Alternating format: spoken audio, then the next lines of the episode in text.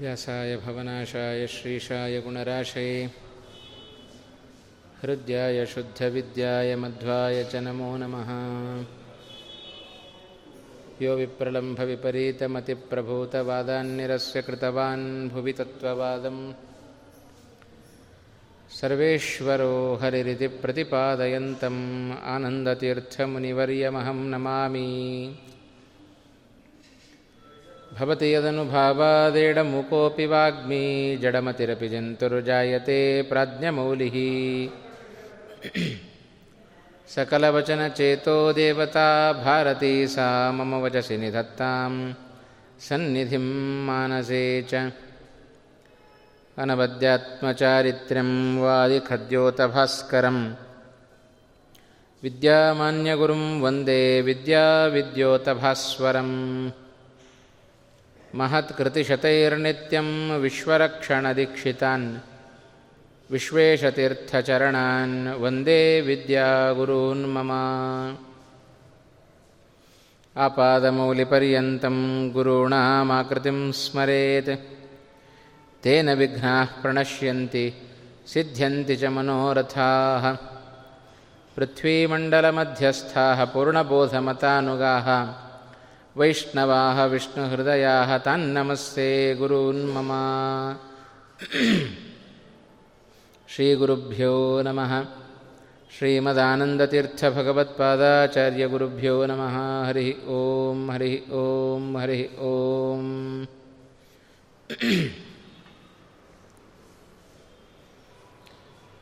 नारायणाय परिपूर्णगुणार्णवाय विश्वोदयस्थितिलयोन्नियतिप्रदाय ज्ञानप्रदाय विबुधासुरसौख्यदुःखसत्कारणाय वितताय नमो नमस्ते वेदव्यासगुणावासविद्याधीशसतां वश मां निराशं गतक्लेशं कुर्वनाशं हरे निशम् कृष्णं वन्दे मन्थपाशधरं दिव्यार्भकाकृतिं शिखाबन्धत्रयोपेतं भैष्मीमध्वकरार्चितम् ವೇದವ್ಯಾಸರ ಪುರಾಣ ಇತಿಹಾಸಗಳಲ್ಲಿ ಎಲ್ಲ ವಿಧವಾದ ಲಕ್ಷಣಗಳನ್ನು ನಾವು ಕಾಣುತ್ತೇವೆ ಪ್ರತಿಯೊಂದು ಪುರಾಣಗಳಿಗೂ ಒಂದೊಂದು ಲಕ್ಷಣ ಇದೆ, ಇತಿಹಾಸಕ್ಕೊಂದು ಲಕ್ಷಣ ಇದೆ. ಆ ಲಕ್ಷಣಕ್ಕನುಗುಣವಾಗಿ ಗ್ರಂಥವನ್ನು ರಚನೆ ಮಾಡೋದು ವ್ಯಾಸರ ಶೈಲಿ. ಹಾಗಾಗಿ ಪುರಾಣಗಳ ಲಕ್ಷಣ ಏನು, ಇತಿಹಾಸಗಳ ಲಕ್ಷಣ ಏನು, ಸೃಷ್ಟಿಯ ಕಥನ ಇರಬೇಕು, ಪ್ರಕೃತಿಯ ವರ್ಣನೆ ಇರಬೇಕು, ವಂಶಗಳ ಚರಿತ್ರೆಯ ವರ್ಣನೆ ಇರಬೇಕು ಇದೆಲ್ಲ ಪುರಾಣಗಳ ಇತಿಹಾಸಗಳ ಲಕ್ಷಣ ಅಂತ. ಹಾಗಾಗಿ ಎಲ್ಲ ವರ್ಣನೆಯನ್ನು ಕೂಡ ವ್ಯಾಸರು ಮಹಾಭಾರತದಲ್ಲಿ ಮಾಡಿದ್ದಾರೆ. ಇತರ ಪುರಾಣಗಳಲ್ಲಿಯೂ ಅದನ್ನು ಕಾಣುತ್ತೇವೆ ಅಂತ. ಆ ದೃಷ್ಟಿಯಿಂದ ವಂಶಗಳ ಚರಿತ್ರೆಯನ್ನು ವರ್ಣನೆ ಮಾಡುವ ಉದ್ದೇಶದಿಂದ ಯಾರು ಪ್ರಧಾನಭೂತರೋ, ದೈತ್ಯರ ಹಿನ್ನೆಲೆಯನ್ನು ತಿಳಿಸಿಕೊಟ್ಟರು ದೇವತೆಗಳ ಹಿನ್ನೆಲೆಯನ್ನು ತಿಳಿಸಿಕೊಟ್ರು. ದೇವತೆಗಳೆಲ್ಲ ಯಾರ್ಯಾರು, ಯಾವ ಯಾವ ದೇವತೆಗಳು ಯಾರ್ಯಾರಾಗಿ ಹುಟ್ಟಿದ್ದಾರೆ? ಮಹಾಭಾರತದಲ್ಲಿ ಅವರ ಪಾತ್ರ ಏನು? ಅಂತ ಆ ಮಹಾಭಾರತದ ಪಾತ್ರ ಏನು ಅಂತ ಮುಂದೆ ತಿಳಿತಾ ಹೋಗುತ್ತೆ. ಪ್ರಾರಂಭದಲ್ಲಿ ವ್ಯಾಸರು ಮಾಡಿದ ಕೆಲಸ ವೈಶಂಪಾಯನರ ಮೂಲಕ, ಜನಮೇಜನಿಗೆ ತಿಳಿಸುವುದರ ಮೂಲಕ ಯಾವ ಯಾವ ದೇವತೆಗಳು, ಯಾವ ಯಾವ ಅವತಾರಗಳನ್ನು ತಾಳಿದ್ದಾರೆ, ಅದನ್ನು ಮೊದಲು ತಿಳಿಯೋಣ ಅಂತ. ಆ ನಿಟ್ಟಿನಲ್ಲಿ ನಿನ್ನೆಯ ದಿವಸ ದಕ್ಷಿಣ ಮಕ್ಕಳಾಗಿರತಕ್ಕಂಥ ಹದಿಮೂರು ಮಂದಿ ಕನ್ಯೆಯರಲ್ಲಿ ಹುಟ್ಟಿದ ಕಶ್ಯಪ ಕಶ್ಯಪ ಋಷಿಗಳಿಗೆ ಹುಟ್ಟಿರತಕ್ಕಂಥ ಅಷ್ಟೂ ಜನರ ವರ್ಣನೆಯನ್ನು ಮಾಡ್ತಾ ಇದ್ದಾರೆ ವ್ಯಾಸರು. ಅದರಲ್ಲಿ ಅದಿತಿ ಹಾಗೂ ದ್ವಿತೀಯರಲ್ಲಿ ಹುಟ್ಟಿದ ವ್ಯಕ್ತಿಗಳು ಯಾರು ಎಂಬುದಾಗಿ ನಿನ್ನೆ ದಿವಸದ ಪ್ರವಚನದಲ್ಲಿ ಕೇಳಿ ತಿಳಿದಿದ್ದೇವೆ. ಹಾಗೆ ಆ ವಂಶದ ಚರಿತ್ರೆಯನ್ನು ಮುಂದುವರೆಸ್ತಾ ವ್ಯಾಸರು ಕಶ್ಯಪರ ಮೂರನೆಯ ಮಡದಿ ಧನು ಅಂತ ಆ ಧನುವಿನಲ್ಲಿ ಹುಟ್ಟಿದವರೇ ದಾನವರು ಅಂತ ಕರೆಸಿಕೊಂಡದ್ದು. ದೈತ್ಯರು ದಿತಿಯಲ್ಲಿ ಹುಟ್ಟಿದವರು ದೈತ್ಯರು ಅಂತ ಕರೆಸಿಕೊಂಡರು. ಅದೇ ಕಶ್ಯಪ ಋಷಿಗಳ ಮೂರನೆಯ ಹೆಂಡತಿಯಾದ ಧನು ಅಂತ ಒಬ್ಬಳು ಹೆಂಡತಿ, ಆ ಧನುವಿನಲ್ಲಿ ಹುಟ್ಟಿದವರೆಲ್ಲ ದಾನವರು ಎಂಬುದಾಗಿ ಕರೆಸಿಕೊಳ್ಳುತ್ತಾ ಇದ್ದಾರೆ. ಅಂತೂ ಅವರ ಸ್ವಭಾವದಲ್ಲಿ ಕೆಲವೊಂದು ಸಾಮ್ಯ ಉಂಟು ಅಂತ. ಆದ್ದರಿಂದ ಅವರನ್ನೆಲ್ಲ ದೈತ್ಯರು ಅಂತ ಹೇಳಿದರೆ, ದೈತ್ಯರು, ದಾನವರು ಅಂತ ಹೀಗೆಲ್ಲ ನಾವು ವಿಭಾಗವನ್ನು ಮಾಡುತ್ತೇವೆ. ಯಾರು ದೈತ್ಯರು? ದಿತಿಯಲ್ಲಿ ಹುಟ್ಟಿದವರು ದೈತ್ಯರು. ದನುವಿನಲ್ಲಿ ಹುಟ್ಟಿದವರು ದಾನವರು ಅಂತ. ಅದು ಯಾರ್ಯಾರು ಹುಟ್ಟಿದ್ದಾರೆ ಅನ್ನೋದಕ್ಕೆ ಸುಮಾರು ಅನೇಕ ವ್ಯಕ್ತಿಗಳ ಹೆಸರನ್ನು ವ್ಯಾಸರು ಉಲ್ಲೇಖ ಮಾಡ್ತಾ ಇದ್ದಾರೆ. ಸುಮಾರು ಆ ದನುವಿಗೆ ಮೂವತ್ತ ನಾಲ್ಕು ಮಂದಿ ಪುತ್ರರು ಹುಟ್ಟಿದ್ದಾರೆ. ಮೂವತ್ತ ನಾಲ್ಕು ಮಂದಿ ಪುತ್ರರು. ಅವರೆಲ್ಲರೂ ಕೂಡ ಮಹಾಪರಾಕ್ರಮಿಗಳಾಗಿದ್ದಾರೆ, ಮಹಾ ತೇಜಸ್ವಿಗಳಾಗಿದ್ದಾರೆ. ಆ ಮೂವತ್ತ ನಾಲ್ಕು ಮಂದಿಗೆ ಒಬ್ಬ ರಾಜ ಇದ್ದಾನೆ. ಅವೇ, ಅವನೇ ವಿಪ್ರಚಿತ್ತಿ ಅಂತ ಅವನ ಹೆಸರು. ಇಂಥ ವಿಪ್ರಚಿತ್ತಿ ಅವ ರಾಜನಾಗಿದ್ದಾನೆ. ಅವನ ಅಧೀನಕ್ಕೆ ಒಳಪಟ್ಟವರು ಶಂಬರ, ನಮುಚಿ, ಪುಲೋಮ ಸಿಲೋಮ ಕೇಶಿ, ದುರ್ಜಯ, ಹೀಗೆ ಮೂವತ್ತ ನಾಲ್ಕು ಜನರ ಹೆಸರನ್ನೂ ಹೆಸರಿಸ್ತಾರೆ ವ್ಯಾಸರು.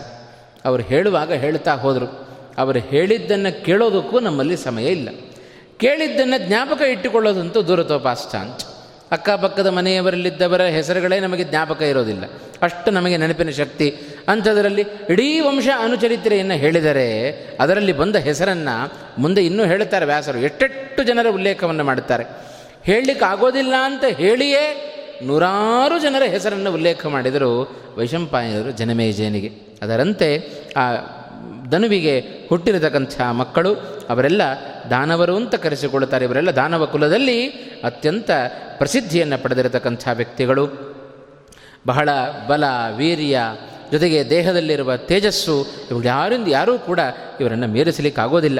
ಅಂಥ ದಾನವರ ವಂಶದ ಅಭಿವೃದ್ಧಿಗೆ ಇವರೆಲ್ಲ ಕಾರಣಕರ್ತರು ಎಂಬುದಾಗಿ ವ್ಯಾಸರು ಅದನ್ನು ಉಲ್ಲೇಖ ಮಾಡ್ತಾ, ಇವರಲ್ಲಿಯೂ ಪ್ರಧಾನರಾದ ಹತ್ತು ಮಂದಿಯನ್ನು ಉಲ್ಲೇಖ ಮಾಡಿದರು. ಒಟ್ಟು ಮೂವತ್ತ ನಾಲ್ಕು ಮಂದಿ. ಅದರಲ್ಲಿಯೂ ಹತ್ತು ಜನ ಪ್ರಸಿದ್ಧರಾದ ಹತ್ತು ಜನ ಅವರನ್ನು ಉಲ್ಲೇಖ ಮಾಡುತ್ತಾ, ಏಕ, ಏಕಾಕ್ಷ, ಮೃತಪ, ಪ್ರಳಂಬ, ನರಕ, ವಾತಾಪಿ, ಶತ್ರುತಾಪನ, ಶಠ, ಗವಿಷ್ಠ, ವನಾಯು ದೀರ್ಘಜಿಹ್ವಾ ಅಂತ ಇವರೇ ಹತ್ತು ಮಂದಿ ಅಂತೆ ಈ ಹತ್ತು ಮಂದಿ ಈ ಒಂದು ದಾನವ ಕುಲದ ಅಭಿವೃದ್ಧಿಗೆ ವಿಶೇಷವಾಗಿ ಆ ದಾನವ ಕುಲಕ್ಕೆ ಕೊಡುಗೆಯನ್ನು ಕೊಟ್ಟವರು, ಅದರ ಜೊತೆಗೆ ಹೆಚ್ಚು ಪ್ರಸಿದ್ಧಿಯನ್ನು ಪಡೆದವರು, ಬಲಶಾಲಿಗಳು, ಮಹಾವೀರ್ಯವಂತರು ಎಲ್ಲರೂ ಕೂಡ ಆಗಿದ್ದಾರೆ. ಇವರೆಲ್ಲರೂ ದಾನ ದಾನದ, ದಾನವ ಕುಲದಲ್ಲಿ ಮಕ್ಕಳು ಮೊಮ್ಮಕ್ಕಳನ್ನು ಪಡೆದಿರತಕ್ಕಂಥ ವ್ಯಕ್ತಿಗಳು ಎಂಬುದಾಗಿ ಆ ಧನುವಿನಲ್ಲಿ ಹುಟ್ಟಿದ ಕೆಲವೊಬ್ಬರನ್ನು ಹೆಸರಿಸಿದರು ವ್ಯಾಸರು. ಅದರಂತೆ ನಂತರ ಇನ್ನೊಬ್ಬಳು ಪತ್ನಿ ಕಶ್ಯಪರ ಪತ್ ಮಡದಿ ಸಿಂಹಿಕೆ ಅಂತ. ಈ ಸಿಂಹಿಕೆಯಲ್ಲಿ ಹುಟ್ಟಿದವರೇ ರಾಹು, ಚಂದ್ರಾರ್ಕಮರ್ದನ, ಸುಚಂದ್ರ, ಚಂದ್ರಹರ್ತ ಚಂದ್ರ ಪ್ರಮರ್ದ ಅಂತ ಐದು ಜನ ಈ ಸಿಂಹಿಕೆ ಎಂಬ ಕನ್ಯೆಯಲ್ಲಿ ಕಶ್ಯಪರಿಂದ ಹುಟ್ಟುಕೊಂಡಿರತಕ್ಕಂಥ ವ್ಯಕ್ತಿಗಳು ಐದು ಜನ. ಹಾಗೆ ಮಂತ್ ಮತ್ತೊಬ್ಬಳು ಕನ್ಯೆ ಕ್ರೋಧೆ ಅಂತ ಅವಳ ಹೆಸರು. ಆ ಕ್ರೋಧೆಯಲ್ಲಿಯೂ ಕೂಡ ಸುಮಾರು ಜನ ಹುಟ್ಟಿಕೊಂಡಿದ್ದಾರೆ. ಬೇಕಾದಷ್ಟು ಜನ ಹುಟ್ಟಿಕೊಂಡ್ರಂತೆ. ಅವರೆಲ್ಲರೂ ಕೂಡ ಅದಕ್ಕೆ ಎಷ್ಟು ಸಂಖ್ಯೆಯಲ್ಲಿ ಹುಟ್ಟಿದ್ದಾರೆ? ಒಂದೇ ಮಾತು ಹೇಳಿದರು ವೈಶಂಪಾಯನರು, ಅಸಂಖ್ಯ ಸಂಖ್ಯೆಯಲ್ಲಿ ಹುಟ್ಟಿದ್ದಾರೆ ಕ್ರೋಧೆಗೆ ಮಕ್ಕಳು? ಅಂತಂದರು. ಈ ಕ್ರೋಧೆಯಲ್ಲಿ ಹುಟ್ಟಿದವರನ್ನೇ ಕ್ರೋಧವಶರು ಅನ್ನುವ ಒಂದು ಗಣ ಅಂತ ಕರೀತಾರೆ. ಆ ಗಣದಲ್ಲಿ ಎಷ್ಟು ಜನ ಇದ್ದಾರೆ? ಅಸಂಖ್ಯ ಜನ ಇದ್ದಾರೆ. ಅಷ್ಟು ಹೇರಳವಾಗಿ ಆ ಕಶ್ಯಪರಿಂದ ಕ್ರೋಧೆ ಎಂಬ ಕನ್ಯೆಯಲ್ಲಿ ಕ್ರೋಧವಶರು ಅಂತ ಹುಟ್ಟಿಕೊಂಡಿದ್ದಾರೆ. ಅಸಂಖ್ಯ ಸಂಖ್ಯೆಯಲ್ಲಿ ಮಕ್ಕಳು ಹುಟ್ಟಿಕೊಂಡಿದ್ದಾರೆ. ಈ ಕ್ರೋಧವಶರನ್ನೇ ಭೀಮಸೇನ ತಾನು ಸಂಹಾರವನ್ನು ಮಾಡಿದ್ದು. ಸೌಗಂಧಿಕ ಪುಷ್ಪವನ್ನು ತರಲಿಕ್ಕೆ ಹೋದಾಗ ಭೀಮಸೇನಿಂದ ಹತರಾದರಲ್ಲ, ಇವರೇ ಕ್ರೋಧವಶರೆಂಬ ದೈತ್ಯರು. ಹಾಗ, ಅದನ್ನೇ ನಾರಾಯಣ ಪಂಡಿತಾಚಾರ್ಯ ಬಹಳ ಸ್ವರ, ಸೊರಸವಾಗಿ ಹೇಳಿದರು. ಭೋಗಾಧಿಕ ಭೋಗವತೋ ಋಣಾಕ್ಷಾನ್, ಇತಸ್ತತೋ ಸಂ ಇತಸ್ತದ ಸಂಚಲತೋ ಧರೇಂದ್ರೇ ಬಹೂನ್ ದ್ವಿಜಿಹ್ವಾನ್ ಮಣಿಮತ್ಪುರೋಗಾನ್ ಅಸೌ ಕಟೂನ್ ಕ್ರೋಧವಶಾಂಜಘಾನ ಕ್ರೋಧವಶಾಂಜಘಾನ ಯಾರವರು ಕ್ರೋಧವಶರು? ಇದೇ ಕಶ್ಯಪನ ಮೂಲಕವಾಗಿ ಸಿಂಹಿಕೆಯಲ್ಲಿ ಹುಟ್ಟಿದ, ಅಸಂಖ್ಯ ಸಂಖ್ಯೆಯಲ್ಲಿ ಹುಟ್ಟಿದ ಮಕ್ಕಳು ಅವರನ್ನು ಕ್ರೋಧವಶರು ಅಂತ ಒಟ್ಟು ಮಾಡ್ತಾ ಇದ್ದಾರೆ. ಅಂಥ ಕ್ರೋಧವಶರನ್ನು ಭೀಮಸೇನ ದೇವರು ತಾವು ಮುಂದೆ ಸಂಹಾರ ಮಾಡುತ್ತಾರೆ. ಆ ಭೀಮಸೇನಿಂದ ಸಂಹೃತರಾದ ಅಷ್ಟೂ ಜನ ಕ್ರೋಧವಶರ ಹಿನ್ನೆಲೆಯನ್ನು ಮಹಾಭಾರತದಲ್ಲಿ ಪ್ರಾರಂಭದಲ್ಲಿ ಅದನ್ನು ತಿಳಿಸಿಕೊಟ್ರು. ಇವರು ತಾಯಿಗೆ ತಕ್ಕಂತೆ ಮಕ್ಕಳು ಅಂತ. ಆ ಕ್ರೋಧ ಅವಳ ಹೆಸರೇ ತಿಳಿಸಿಕೊಡ್ತಾ ಇದೆ. ಅತ್ಯಂತ ಕೋಪಿಷ್ಠಳು, ಕ್ರೂರ ಸ್ವಭಾವದವಳು. ಹಾಗಾಗಿ ಅವರಿಗೆ ಹುಟ್ಟಿದ ಮಕ್ಕಳು ಹಾಗೇ ಇರ್ತಾರೆ ಅಂತ. ಕೆಲವರಲ್ಲಿ ಹೇಳೋದುಂಟಲ್ಲ, ಗುರು ಹೇಗೋ ಶಿಷ್ಯ ಹಾಗೆ, ತಂದೆ ತಾಯಿಗಳು ಹೇಗೋ ಹಾಗೆ ಮಕ್ಕಳು ಇರುತ್ತಾರೆ ಅಂತ.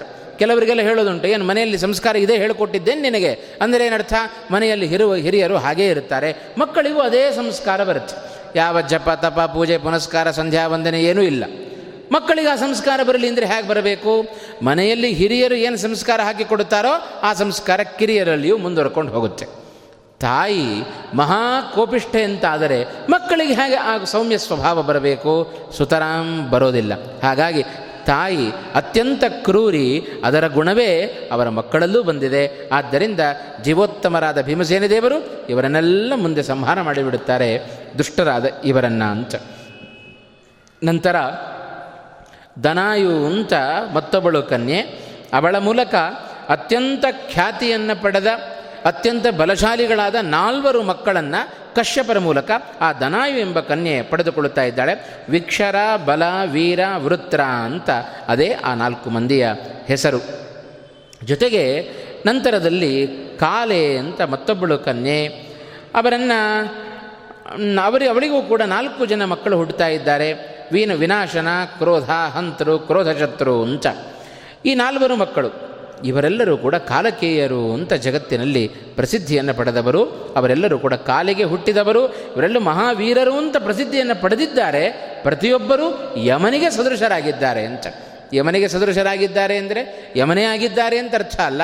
ಯಮ ಮಾಡುವ ಕೆಲಸ ಏನು? ಸಂಹಾರ ಮಾಡೋದು ಕಾಲ ಕಾಲಕ್ಕನುಗುಣವಾಗಿ ಭಗವಂತನ ಆದೇಶದಂತೆ ಸಂಹಾರ ಮಾಡೋದು ಇವರೆಲ್ಲ ಹಾಗಲ್ಲ. ವಿನಾಕಾರಣ ಸಂಹಾರ ಮಾಡೋದು ಆ ಸಂಹಾರದ ವಿಷಯದಲ್ಲಿ ಮಾತ್ರ ಸಾದೃಶ್ಯ.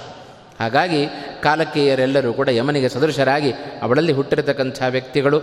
ನಂತರದಲ್ಲಿ ಹಾಗೆ ಇನ್ ಏನು ಇಷ್ಟು ಜನ ಅಸುರರ ಲಿಸ್ಟ್ ಕೊಟ್ಟರಲ್ಲ ಪಟ್ಟಿಯನ್ನು ಮಾಡಿ ಕೊಟ್ಟರಲ್ಲ ವ್ಯಾಸರು, ಇಷ್ಟೂ ಜನ ಅಸುರರಿಗೆ ಒಬ್ಬರು ಗುರುಗಳಿದ್ದಾರೆ.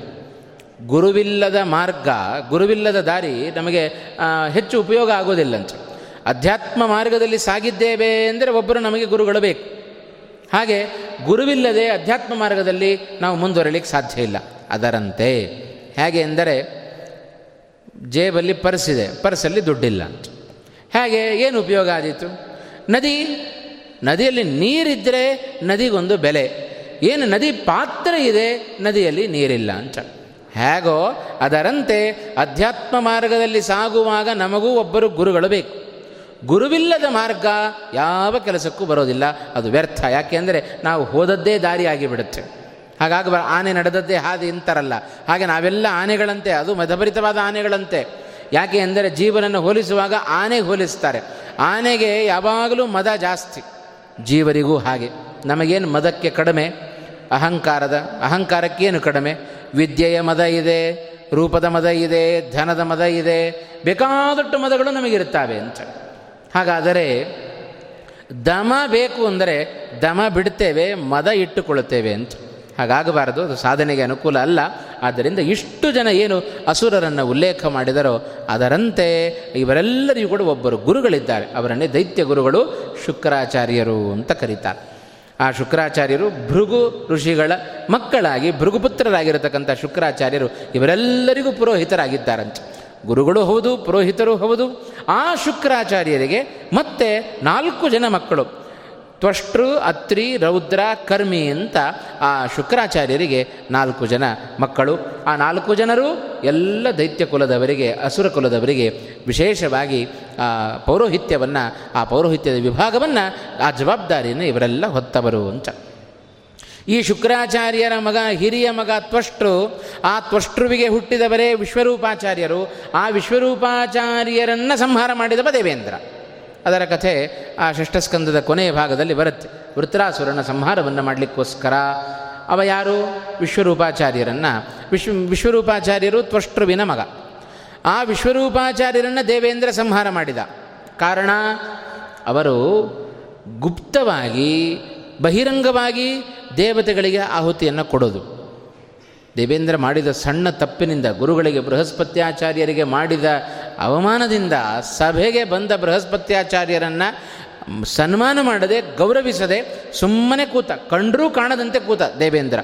ಆಗ ಬೃಹಸ್ಪತ್ಯಾಚಾರ್ಯರ ಅವಮಾ, ಶಾಪಕ್ಕೆ ಒಳಗಾದ ದೇವೇಂದ್ರ ಸ್ಥಾನವನ್ನು ಕಳೆದುಕೊಂಡ.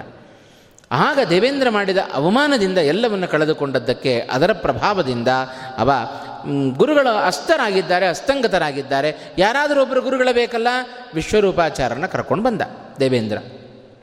ಆ ವಿಶ್ವ, ವಿಶ್ವರೂಪಾಚಾರ್ಯರು ದೈತ್ಯರ ಪುರೋಹಿತರವರು, ಅಸುರರ ಪುರೋಹಿತರು, ಅವರೇನು ಮಾಡ್ತಾ ಇದ್ದರು ಬಹಿರಂಗವಾಗಿ ದೇವತೆಗಳಿಗೆ ಆಹುತಿಯನ್ನು ಕೊಟ್ಟರೆ ಗುಪ್ತವಾಗಿ, ಗೌಪ್ಯವಾಗಿ ದೇ, ದೈತ್ಯರಿಗೂ ಆಹುತಿಯನ್ನು ಕೊಡ್ತಾ ಇದ್ರು. ಇದು ಗೊತ್ತಾಯಿತು ದೇವೇಂದ್ರನಿಗೆ ಅವರನ್ನು ಸಂಹಾರ ಮಾಡಿಬಿಟ್ಟ. ಅದನ್ನು ತಿಳಿದ ಈ ತ್ವಷ್ಟೃ, ಶುಕ್ರಾಚಾರ್ಯರ ಹಿರಿಯ ಮಗ ತ್ವಷ್ಟೃ, ಅವ ಇಂದ್ರನನ್ನು ಕೊಲ್ಲುವ ಮಗ ಹುಟ್ಟಬೇಕು ಅಂತ ಯಾಗ ಮಾಡಿದ. ಅದು ಪ್ರಾರಬ್ಧವಶಾತ್ ಇಂದ್ರನಿಂದ ಕೊಲ್ಲುವ ಮಗ ಹುಟ್ಟಿಬಿಟ್ಟ. ಅವನೇ ವೃತ್ರಾಸುರ. ಅವನನ್ನು ಸಂಹಾರ ಮಾಡಲಿಕ್ಕೋಸ್ಕರ ದದೀಚ ಋಷಿಗಳ ಬಳಿಗೆ ಹೋಗಿ ಅವರ ಅಸ್ಥಿಯಿಂದ ವಜ್ರಾಯುಧವನ್ನು ನಿರ್ಮಾಣ ಮಾಡಿ ಆ ವಜ್ರಾಯುಧದಿಂದ ವೃತ್ತರಾಸುರನ ಸಂಹಾರ ಮಾಡಿದ ಅಂತ ಭಾಗವತ ಉಲ್ಲೇಖ ಮಾಡಿತ್ತು. ಅದರ ಹಿನ್ನೆಲೆ ನೋಡ್ರಿ ಮಹಾಭಾರತದಲ್ಲಿದೆ. ಆ ವಿಶ್ವರೂಪಾಚಾರ್ಯರು ಯಾರು? ತ್ವಷ್ಟ್ರು ಯಾರು? ಆ ವಿಶ್ವರೂಪಾಚಾರ್ಯರು ವೃತ್ರಾಸುರ ಹುಟ್ಟಲಿಕ್ಕೆ ಕಾರಣ ಏನು? ಇದರ ಅದಕ್ಕೆ ನಿನ್ನೆ ಹೇಳಿದೆ ನಾನು, ಒಂದು ಪುರಾಣ ಇತಿಹಾಸವನ್ನು ನೋಡಬೇಕಾದರೆ, ಎಲ್ಲ ಬೇರೆ ಬೇರೆ ಇತಿಹಾಸ ಗ್ರಂಥಗಳನ್ನು, ಪುರಾಣಗಳನ್ನು ಜೊತೆಗಿಟ್ಟುಕೊಂಡು ನೋಡಿದರೆ ಪರಿಪೂರ್ಣವಾದ ಒಂದು ಮಾಹಿತಿಯನ್ನು ನಾವು ಪಡೆದುಕೊಳ್ಳಲಿಕ್ಕೆ ಸಾಧ್ಯ. ಹೀಗೆ ತ್ವಷ್ಟೃ, ಅತ್ರಿ, ರೌದ್ರ, ಕರ್ಮಿ ಎಂಬುದಾಗಿ ನಾಲ್ಕು ಜನ ಪುತ್ರರನ್ನು ಶುಕ್ರಾಚಾರ್ಯರು ತಾವು ಪಡೆದುಕೊಂಡಿದ್ದಾರೆ. ಜನಮೇಜಯನನ್ನ ಕುರಿತು ಹೇಳಿದರು. ವಿಶ್ವ ವೈಶಂಪಾಯನರು ಹೇಳಿದ ಒಂದು ಮಾತು, ಇಷ್ಟು ಅನೇಕ ಜನ ದೈತ್ಯರನ್ನು ಅಸುರ, ಅಸುರರ ಕುಲವನ್ನು ವರ್ಣನೆ ಮಾಡ್ತಾ ಇದ್ದೇನೆ ಜನಮೇಜಯ. ಆದರೆ ಇಷ್ಟು ಸುಲಭವಾಗಿ ಇದನ್ನು ನನ್ನ ಬಾಯಿಂದ ಹೇಳಲಿಕ್ಕೆ ಸಾಧ್ಯ ಇಲ್ಲ ಅಂತಂದರು. ಯಾಕೆಂದರೆ ಒಬ್ಬರ ಇಬ್ಬರ ಹೆಸರು ಹೇಳಲಿಕ್ಕೆ ಅಸಂಖ್ಯ ಜನರಿದ್ದಾರೆ. ಇಷ್ಟು ಜನರನ್ನು ಹೇಳಲಿಕ್ಕೆ ಆಗೋದಿಲ್ಲ ಅಂತ ವಿಷಂಪಾಯನರು ಹೇಳಿದರು. ಆದರೂ ಇವರಿಗೆ ಹೇಳ್ತಾ ಕೂತರೆ ಕೊನೆಯೇ ಇಲ್ಲ. ನಿರಂತರ ಹೇಳ್ತಾ ಇರಬೇಕಾಗತ್ತೆ. ಆದರೂ ಯಥಾಶಕ್ತಿ ಹೇಳ್ತೇನೆ ಅಂತ ಹೇಳಿ ಪ್ರಾರಂಭವನ್ನು ಮಾಡಿ, ಏಳನೆಯವಳು ಕಾಲೆ ಎಂಬುದಾಗಿ. ನಂತರ ವಿನತೆ ಅಂತ ಎಂಟನೆಯ ಪತ್ನಿ ಕಶ್ಯಪರಿಗೆ, ದಕ್ಷಿಣ ಎಂಟನೆಯ ಮಗಳು, ಅವಳಲ್ಲಿ ತಾರ್ಕ್ಷ್ಯ, ಅರಿಷ್ಟನೇಮಿ, ಗರುಡ, ಅರುಣ, ಆರುಣಿ, ವಾರುಣಿ ಎಂಬುದಾಗಿ ಆರು ಜನ ಮಕ್ಕಳನ್ನು ವಿನತೆ ತಾನು ಪಡೆದುಕೊಳ್ಳುತ್ತಾ ಇದ್ದಾಳೆ. ಈ ವಿನತೆಯಲ್ಲಿ ಹುಟ್ಟಿದವರನ್ನೇ ವೈನತೆಯ ಅಂತ ಕರೀತಾರೆ. ಗರುಡನಿಗೆ ಯಾಕೆ ವೈನತೆಯ ಅಂತ ಹೆಸರು ಬಂತು? ವಿನತೆಯ ಮಗ ಅಂತ ಅರ್ಥ. ಆ ವಿನತೆ ಈ ಗರುಡನನ್ನು ತಾರಕ್ಷ್ಯ ರಿಟ್ಟನೇಮಿ ಅರುಣ, ಆರುಣಿ, ವಾರುಣಿ ಎಂಬುದಾಗಿ ಇಷ್ಟು ಜನ, ಆರು ಜನ ಮಕ್ಕಳನ್ನು ಕಶ್ಯಪರ ಮೂಲಕ ಅವಳು ತಾನು ಪಡೆದುಕೊಳ್ಳುತ್ತಾ ಇದ್ದಾಳೆ. ನಂತರ ಕದ್ರುವಿನಲ್ಲಿ ಮತ್ತೊಂದಿಷ್ಟು ಜನ ಕಶ್ಯಪರ ಮೂಲಕ ಹುಟ್ಟಿ ಬಂದದ್ದು. ಶೇಷ, ಅನಂತ, ವಾಸುಕಿ, ತಕ್ಷಕ, ಕೂರ್ಮ, ಕುಲಿಕ, ಇವರಿಷ್ಟು ಜನ ಕದ್ರುವಿನ ಮಕ್ಕಳು. ಇದರಲ್ಲಿ ಬೇಕಾದಷ್ಟು ವಿ, ವಿಭಾಗಗಳಿದ್ದಾವೆ. ಒಬ್ಬೊಬ್ಬರನ್ನು ಒಂದೊಂದು ಭಾಗದಲ್ಲಿ ಮಹಾಭಾರತದಲ್ಲಿ ಅದನ್ನು ನಾವು ಉಲ್ಲೇಖವನ್ನು ಕಾಣುತ್ತೇವೆ ಅಂತ. ಅಂತೂ ಕದ್ರುವಿನಲ್ಲಿ ಇಷ್ಟು ಜನ ನಾಗಕುಲದ ಉತ್ಪತ್ತಿ ಅದು ಕದ್ರುವಿನ ಮೂಲಕ ಆಗಿದೆ ಅಂತ. ನಂತರ ಮುನಿ ಎಂಬತಕ್ಕಂಥ ಮತ್ತೊಬ್ಬಳು ಕನ್ಯೆ ಅವಳ ಮೂಲಕ ಭೀಮಸೇನ, ಉಗ್ರಸೇನ. ಈ ಭೀಮಸೇನ ಬೇರೆ, ಕುಂತಿಯ ಮಗ ಭೀಮಸೇನ ಬೇರೆ. ಒಂದೇ ಹೆಸರುಗಳು ಮಹಾಭಾರತದಲ್ಲಿ ಅನೇಕ ಬಾರಿ ಉಲ್ಲೇಖಗೊಂಡಿದ್ದಾವೆ. ಆದರೆ ಬೇರೆ ಬೇರೆಯವರಲ್ಲಿ ಹುಟ್ಟಿದ್ದು ಹೆಸರು ಮಾತ್ರ ಒಂದೇ ಇದೆ ಅಂತ. ಭೀಮಸೇನ, ಉಗ್ರಸೇನ, ಸುಪರ್ಣ, ವರುಣಿ, ಗೋಪತಿ, ಧೃತರಾಷ್ಟ್ರ, ಹೀಗೆ ಅನೇಕ ಜನ ಮಕ್ಕಳನ್ನು, ಒಟ್ಟು ಹದಿನಾರು ಮಂದಿ ಮಕ್ಕಳನ್ನು ಆ ಮುನಿ ಎಂಬತಕ್ಕಂಥ ಕನ್ಯೆ ತಾನು ಪಡೆದುಕೊಳ್ಳುತ್ತಾ ಇದ್ದಾಳೆ. ನಂತರದಲ್ಲಿ ಪ್ರಾಧೆ ಎನ್ನುವ ಕನ್ಯೆ ಕಶ್ಯಪರ ಮೂಲಕ ಅನವದ್ಯೆ ಮನು, ವಂಶೆ, ಅಸುರೆ, ಮಾರ್ಗಣ ಎಂಬುದಾಗಿ ಅವಳು ಕೂಡ ಅನೇಕ ಅನೇಕ ಜನ ಮಕ್ಕಳನ್ನು ತಾನು ಪಡೆದುಕೊಂಡಿದ್ದಾಳೆ. ಹೀಗೆ ಸೂರ್ಯ, ಚಂದ್ರ ಅಂತ ಈ ಪ್ರಾಧೆಯಲ್ಲಿಬ್ಬರು ಹುಟ್ಟುಕೊಂಡಿದ್ದಾರಂತೆ. ದೇವತೆ ಗಣಗಳ, ಗಣದ ಗಣದಲ್ಲಿ ಬರುವ ಸೂರ್ಯಚಂದ್ರರು ಬೇರೆ, ಈ ಪ್ರಾಧೆಯಲ್ಲಿ ಹುಟ್ಟಿದ ಸೂರ್ಯಚಂದ್ರರು ಬೇರೆ ಅಂತ.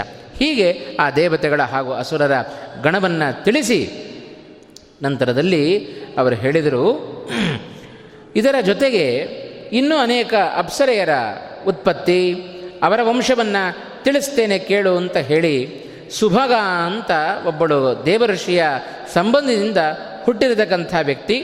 ಈ ಸುಭಗೆಯಲ್ಲಿ ಮಿತ್ರಕೇಶಿ ವಿದ್ವತ್ಪೂರ್ಣೆ ತಿಲೋತ್ತಮೆ, ಆರುಣೆ, ರಕ್ಷತೆ, ರಂಭೆ, ಮನೋರಮೆ ಎಂಬುದ ಅನೇಕ ಜನ ಅಪ್ಸನ ಸ್ತ್ರೀಯರು ಅವಳ ಮೂಲಕ ಹುಟ್ಟಿಕೊಂಡಿದ್ದಾರೆ. ಜೊತೆಗೆ ಹಾ ಹಾ ಮತ್ತು ಹೂಹು ಅನ್ನತಕ್ಕಂಥ ಪ್ರಸಿದ್ಧರಾಗಿರತಕ್ಕಂಥ ಗಂಧರ್ವರು, ತುಂಬುರು ಮೊದಲಾಗಿರತಕ್ಕಂಥ ಗಂಧರ್ವರು, ಇವರೆಲ್ಲ ಆ ಸುಭಗೆಯಲ್ಲಿ ಹುಟ್ಟುಕೊಂಡಿರತಕ್ಕಂಥ ವ್ಯಕ್ತಿಗಳು. ಇವರೆಲ್ಲ ಪ್ರಧಾನ, ಈ ನಾಲ್ಕು ಜನ ಪ್ರಧಾನವಾಗಿ ಗಂಧರ್ವರಲ್ಲಿ ಅತ್ಯಂತ ಶ್ರೇಷ್ಠರಾಗಿರ್ತಕ್ಕಂಥವ್ರು. ಅದೇ ಅತಿಬಾಹು ಹಾಹ ಹೂಹು ತುಂಬುರು ಅಂತ ಈ ಅನೇಕ ಜನ ಗಂಧರ್ವರಿದ್ದಾರೆ. ಆ ಗಂಧರ್ವರಲ್ಲಿ ಈ ನಾಲ್ಕು ಜನರನ್ನು ಬಹಳಷ್ಟು ಹೆಸರಿಸ್ತಾ ಇದ್ದಾರೆ. ಈ ನಾಲ್ಕು ಜನರು ಮಹಾಭಾರತದಲ್ಲಿ ಅಥವಾ ಬೇರೆ ಬೇರೆ ಪುರಾಣಗಳಲ್ಲಿ ತುಂಬ ಕಡೆ ಇವರ ಹೆಸರು ಕೇಳಿ ಬರುತ್ತವೆ ಅಂತ. ಪ್ರಧಾನವಾಗಿ ನಾವು ಕೇಳುವ ಗಜೇಂದ್ರ ಮೋಕ್ಷದಲ್ಲಿ ಇವರಿಬ್ಬರೇ ತಾನೆ. ಗಜೇಂದ್ರನಾಗಿ ಹಾಹಾ ಮತ್ತು ಹೂ ಹೂ. ಋಷಿಗಳಿಗೆ ಅನ್ಯಾಯವನ್ನು ಮಾಡಿ ಅವರಿಗೆ ದೇವಲ ಎಂಬ ಋಷಿಗಳಿಗೆ ಒಬ್ಬ ಹಾಹಾ ಗಂಧರ್ವ ಮೇಲೆ ನಿಂತು ಆನೆಯಾಗಿ ಹೆದರಿಸ್ತಾ ಇದ್ದಾನೆ. ಹೂಹು ಅನ್ನುವ ಗಂಧರ್ವ ಮೊಸಳೆಯಾಗಿ ನೀರಿನಲ್ಲಿದ್ದಾನೆ. ಹಾಗಾಗಿ ಇವರಿಬ್ಬರ ಆಟವನ್ನು ತಿಳಿದ ಅವರು ಶಾಪ ಕೊಟ್ಟುಬಿಟ್ರು, ನೀವು ಹೀಗೆ ಆಗರಿ ಅಂತ. ಹಾಗಾಗಿ ಅವರಿಬ್ಬರು ಕೂಡ ಒಬ್ಬ ಗಜೇಂದ್ರನಾದ, ಮತ್ತೊಬ್ಬ ಮೊಸಳೆಯಾದ, ನಂತರದಲ್ಲಿ ಅವರಿಬ್ಬರು ಭಗವಂತನಿಂದ ಅನುಗ್ರಹವನ್ನು ಪಡೆದುಕೊಂಡ ಕಥೆಯನ್ನು ಕೇಳುತ್ತಾ ಇದೆ ಇವರಿಬ್ಬರು ಗಂಧರ್ವರು. ಅದರ ಜೊತೆಗೆ ಅತಿಬಾಹು ಮತ್ತು ತುಂಬರು ಅಂತ. ಆ ತುಂಬರು, ತುಂಬರುಗಳಂತೂ ಸದಾ ನಾರದರ ಜೊತೆಗೇ ಸಂಚಾರವನ್ನು ಮಾಡಿ ಅವರು ಬೇಕಾದಷ್ಟು ಭಗವಂತನ ಅನುಗ್ರಹಕ್ಕೆ ಪಡೆದ ಗಂಧರ್ವರು ಅವರೂ ಆಗಿದ್ದಾರೆ. ಇದಿಷ್ಟು ಆ ಪ್ರಾಧೆಯಲ್ಲಿ, ಸುಭಗೆಯಲ್ಲಿ ಹುಟ್ಟಿರತಕ್ಕಂಥ ಮಕ್ಕಳ ಕಥೆಯನ್ನು ತಿಳಿಸಿದರು. ನಂತರ ಕಪಿಲ ಅಂತ ಇನ್ನೊಬ್ಬಳು ಕನ್ಯೆ. ಆ ಕಪಿಲ ಎಂಬ ಕನ್ಯೆಯಲ್ಲಿ ಅನೇಕ ಬ್ರಾಹ್ಮಣರ ಜನನ, ಗೋವುಗಳ ಜನನ, ಗಂಧರ್ವ ಅಪ್ಸರಸ್ವಗಳ ಜನನ, ಎಲ್ಲ ವಿಶೇಷವಾಗಿರತಕ್ಕಂಥ ಜನನ ಅವಳ ಮೂಲಕ, ಆ ಕಪಿಲೆಯ ಮೂಲಕ ಹೀಗಾಗಿದೆ ಎಂಬುದಾಗಿ ಆ ವಿಶೇಷವಾಗದನ್ನು ತಿಳಿಸಿ, ಹೀಗೆ ಇಷ್ಟು ಜನ ಅನೇಕರ ಉಲ್ಲೇಖವನ್ನು ವೈಶಂಪಾಯನರು ಜನಮೇಜನಿಗೆ ಹೇಳುವುದರ ಮೂಲಕ ಇಷ್ಟನ್ನು ತಿಳಿಸಿ ಹೇಳಿದರು. ಇಮಂತು ವಂಶಂ ನಿಯಮೇನ ಯಃ ಪಟೇತ್ ಮಹಾತ್ಮನಾಂ, ಬ್ರಾಹ್ಮಣ ದೇವ ಸನ್ನಿಧೌ ಅಪತ್ಯಲಾಭಂ ಲಭತೆ, ಸಪುಷ್ಕಲಂ ಶ್ರಿಯಂ ಯಶಃ ಪ್ರೇತ್ಯ ಚ ಶೋಭನಾಂ ಗತಿಂ. ಎಷ್ಟು ಫಲವನ್ನು ಹೇಳಿದರು ನೋಡ್ರಿ. ಇಷ್ಟು ಈ ವಂಶಗಳ ಚರಿತ್ರೆ, ಇಷ್ಟು ಜನರನ್ನು ನಾವ್ಯಾಕೆ ಕೇಳಬೇಕು? ಅವರಿಗೆ ಮಕ್ಕಳು ಹುಟ್ಟಿದರೂ ಸಹಜ. ನಮಗೆ ಹುಟ್ಟು ಮಕ್ಕಳ ಹೆಸರು ತಿಳ್ಕೊಂಡ್ರೆ ಸಾಕು, ನಮಗೆ ಸಂಬಂಧಪಟ್ಟವರ ಹೆಸರು ತಿಳ್ಕೊಂಡ್ರೆ ಸಾಕು. ಈ ವಂಶವನ್ನು ಕಟ್ಟಿಕೊಂಡು ನಮಗೇನಾಗಬೇಕು? ಅನ್ನೋ ಮನೋಭಾವ ಇಟ್ಟುಕೊಂಡರೆ ಮಹಾಭಾರತ ಕೇಳಿದ್ದಕ್ಕೆ ಉಪಯೋಗ ಇಲ್ಲ ಅಂತ. ಮಹಾಭಾರತ ನಾವು ಕಥೆ ಬಂದರೆ ಕಥೆನೂ ಕೇಳಬೇಕು. ಉತ್ಪತ್ತಿ ವಂಶಗಳ ವರ್ಣನೆ ಬಂದರೆ ಅದನ್ನೂ ಕೇಳಬೇಕು. ಒಳ್ಳೆಯದನ್ನು ಹೇಳಿದರೂ ಕೇಳಬೇಕು, ಕೆಟ್ಟದ್ದನ್ನು ಇದನ್ನು ಕೆಟ್ಟದ್ದನ್ನು ಹೇಳಿದರೂ ಕೇಳಬೇಕು. ಕೇಳಿ ಅದನ್ನು ನಮ್ಮ ಜೀವನಕ್ಕೆ ಏನು ಬೇಕೋ ಅದನ್ನು ಅಳವಡಿಸಿಕೊಳ್ಬೇಕು ಇದನ್ನು ಮಾಡಬೇಡ್ರಿ ಅಂತ ನಿಷೇಧವನ್ನು ಮಾಡುತ್ತೆ. ಅದನ್ನು ಕೇಳಬೇಕು. ಏ, ಇವೆಲ್ಲ ನಮಗೆ ಬೇಡ ಅಂತ ಬಿಟ್ಟುಬಿಟ್ರೆ ಆ ನಿಷಿದ್ಧವಾದದ್ದನ್ನು ಮಾಡ್ತಾ ಕೊಡಬೇಕಾಗುತ್ತೆ. ಅದರಿಂದ ಸರ್ವಥ ಹಾಗೆ ಹೇಳಬಾರದು. ವ್ಯಾಸರು ಹೇಳಿದ ಎಲ್ಲ ಮಾತುಗಳು ಕೂಡ ನಮಗೆ ಅತ್ಯಂತ ಅರ್ಥಪೂರ್ಣವಾಗಿರತಕ್ಕಂಥದ್ದು. ಹಾಗಾಗಿ ಈ ಒಂದು, ಆ, ಕಶ್ಯಪರ ಮೂಲಕ ಏನು ವಂಶ ಬೆಳೆದು ಬಂದಿದೆ? ಇದರ ಚರಿತ್ರೆಯನ್ನು ಕೇಳಿದರೆ, ನಿಯಮೇನ ಯಃ ಪಟೇತ್ ಮಹಾತ್ಮನಾಂ ಅಪತ್ಯಲಾಭಂ ಲಭತೆ ಸ ಪುಷ್ಕಲಂ ಶ್ರಿಯಂ ಯಶಃ ಪ್ರೇತ್ಯಚ ಶೋಭನಾಂ ಗತಿಂ ಅಂತಂದರು ವೈಶಂಪಾಯನರು. ಜನಮೇಜಯ ಇಷ್ಟು ಇವರ ವಂಶಗಳ ಚರಿತ್ರೆಯನ್ನು ಕೇಳಿದ್ದರಿಂದ ಸತ್ತ ನಂತರದಲ್ಲಿ ಉತ್ತಮವಾದ ಗತಿಯನ್ನು ಆ ವ್ಯಕ್ತಿಗಳು ಪಡೆದುಕೊಳ್ಳುತ್ತಾರೆ. ಒಳ್ಳೆಯ ಸಂಪತ್ತಿದೆ, ಯಶಸ್ಸು ಲಾಭ ಆಗತ್ತೆ, ಇದರ ಲಾಭ ಇದೆ. ಹಾಗಾಗಿ ಇವರ ಚರಿತ್ರೆಯನ್ನು ನಾವು ಕೇಳಬೇಕು ಅಂತ ಇದೇ ಒಂದು ಫಲವನ್ನು ಮುಂದೆ ಹರಿವಂಶದಲ್ಲಿಯೂ ಕೂಡ ಹೇಳುವಾಗ ಇದೇ ಮಾತನ್ನು ವ್ಯಾಸರು ಹೇಳುತ್ತಾರೆ. ಆ ಹರಿಯ ವಂಶ ಬಹಳ ವಿಸ್ತಾರವಾಗಿ ಹರಿವಂಶದಲ್ಲಿಯೂ ಕೂಡ ಪ್ರಾರಂಭದ ಪರ್ವದಲ್ಲಿ ವ್ಯಾಸರದನ್ನು ಹೇಳ್ತಾ ಬಂದರು. ಕೃಷ್ಣನ ಕಥೆ ಆಮೇಲೆ ಬರತಕ್ಕಂಥದ್ದು. ಪ್ರಾರಂಭದಲ್ಲಿ ಆ ಹರಿಯ ವಂಶದ ವರ್ಣನೆಯನ್ನು ಮಾಡುವಾಗ ಮಾಡಿ ವ್ಯಾಸರು ಇದೇ ಮಾತನ್ನು ಹೇಳಿದರು. ಹಿರಿಯರ ವಂಶವನ್ನು ಕೇಳಿ ತಿಳಿದರೆ ಸಾಕು, ಅವರ ಹೆಸರುಗಳನ್ನು ತಿಳಿದರೆ ಸಾಕು, ಅದರಿಂದ ವಿಶೇಷವಾದ ಲಾಭ. ಅದು ನಮಗಿದೆ ಅನ್ನೋದನ್ನು ಈ ಮೂಲಕ ತಿಳಿಸಿಕೊಟ್ಟು ನಂತರದಲ್ಲಿ ಇನ್ನೊಂದಿಷ್ಟು ಜನರ ಕಥೆಯನ್ನು ಹೇಳಬೇಕು ಅಂತ ಜನಮೇಜೆಯ ಪ್ರಶ್ನೆ ಮಾಡಿದ್ದಕ್ಕೆ ಅದನ್ನು ಮುಂದುವರಿಸ್ತಾ ಇದ್ದಾರೆ. ನಂತರ ಅತ್ರಿ ಸ್ಥಾಣು ಅಂತ ಒಬ್ಬ ವ್ಯಕ್ತಿ, ಆ ಸ್ಥಾಣುವಿಗೆ ಹನ್ನೊಂದು ಜನ ಮಕ್ಕಳಾಗಿದ್ದಾರೆ.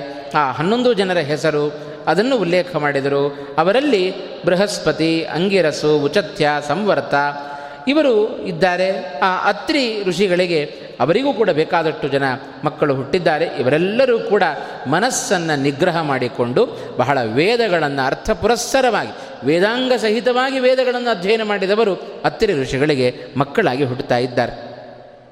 ಜೊತೆಗೆ ಈ ಒಂದು ಪುಲಹನ ಸಂತತಿ, ಆ ಪುಲಹನ ವಂಶದಲ್ಲಿ, ಸತ್ಯಧರ್ಮದಲ್ಲಿ ಸತ್ಯ ಧರ್ಮ ಇವುಗಳಲ್ಲಿ ರತರಾಗಿರತಕ್ಕಂತಹ ಅತ್ಯಂತ ಖ್ಯಾತಿಗೊಂಡಿರತಕ್ಕಂಥ ವಾಲಖಿಲ್ಯರು ಆ ಕ್ರತು ಎಂಬತಕ್ಕಂಥ ವ್ಯಕ್ ವ್ಯಕ್ತಿಯಿಂದ ಅವರು ಹುಟ್ಟಿಕೊಂಡಿದ್ದಾರೆ.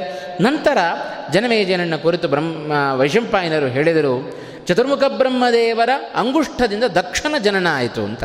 ದಕ್ಷಿಣ ಪುತ್ರಿಯರ ಕಥೆಯನ್ನು ಹೇಳಿ ದಕ್ಷಿಣ ಜನನದ ಕಥೆಯನ್ನು ಹೇಳ್ತಾ ಇದ್ದಾರೆ. ಸ್ವಲ್ಪ ಉಲ್ಟಾ ಬಂದರೇನೋ ಅಂತ ಅನ್ನಿಸಬಹುದು ನಮಗೆ. ದಕ್ಷೋಂಗುಷ್ಠಾತ್ ಸ್ವಯಂಭುವ. ಇದೇ ದಕ್ಷ ಪ್ರಜಾಪತಿ ದಂ ಬ್ರಹ್ಮದೇವರ ಬಲಗೈಯ ಅಂಗುಷ್ಠದಿಂದ ಹುಟ್ಟಿದ. ಆ ದಕ್ಷ ಪ್ರಜಾಪತಿಯ ಜನನ ಬಲಗೈಯ ಹೆಬ್ಬೆರಳಿನಿಂದ ಆಗಿದೆ ಅಂತ. ಅವ ಮಹಾಶಾಂತ, ಮಹಾತಪಸ್ವಿಯೂ ಹೌದು. ಆದರೆ ಕೆಲವೊಮ್ಮೆ ಅದು ವಿರುದ್ಧವಾದದ್ದು ಉಂಟು. ಇದೇ ಶಾಂತ, ತಪಸ್ವಿ ಅಂತ ಹೇಳಿದರು ಆದರೆ ತನ್ನ ಶಾಂತತೆಯನ್ನು ಕಳೆದುಕೊಂಡ. ಯಾವಾಗ ರುದ್ರದೇವರಿಗೆ ಶಾಪವನ್ನು ಕೊಡುವುದರ ಸಂದರ್ಭದಲ್ಲಿ ಅದನ್ನು ಭಾಗವತ ಉಲ್ಲೇಖ ಮಾಡಿತು. ಇವನ ಹೆಂಡತಿ ದಕ್ಷಿಣ ಹೆಂಡತಿ, ಅದೇ ದಕ್ಷಿಣ ಭಾರ್ಯೆ, ಆ ದಕ್ಷಿಣ ಹೆಂಡತಿ ಬ್ರಹ್ಮದೇವರ ಎಡಗೈಯ ಹೆಬ್ಬೆರಳಿನಿಂದ ಅವಳು ಹುಟ್ಟಿಕೊಂಡಿದ್ದಾಳೆ ಅಂತ. ಹಾಗಾಗಿ ದಕ್ಷ ಪ್ರಜಾಪತಿಯ ಜನನ. ಆದರೆ ನೋಡ್ರಿ, ಇದೇ ದಕ್ಷ ಪ್ರಜಾಪತಿ ಪ್ರಾರಂಭದಲ್ಲಿ ಬ್ರಹ್ಮದೇವರ ಅಂಗುಷ್ಠದಿಂದ ಹುಟ್ಟಿದ ಬಾ. ಆದರೆ ನಂತರ ಅಯೋನಿಜನಾಗಿ ಹುಟ್ಟಿದ ಇದೇ ದಕ್ಷ ಮುಂದೆ ಮಾರಿಷಾನ್ನುವ ಕನ್ಯೆಯಲ್ಲಿ ಗರ್ಭವಾಸದಿಂದ ಹುಟ್ಟಬೇಕಾದಂಥ ಪ್ರಸಂಗ ಬಂತು. ಅದಕ್ಕೆ ಕಾರಣ ಅಯೋನಿಜನಾಗಿ ದಕ್ಷನಾಗಿ ಹುಟ್ಟಿದಾಗ ಅವ ರುದ್ರದೇವರಿಗೆ ಮಾಡಿದ ಅನ್ಯಾಯ.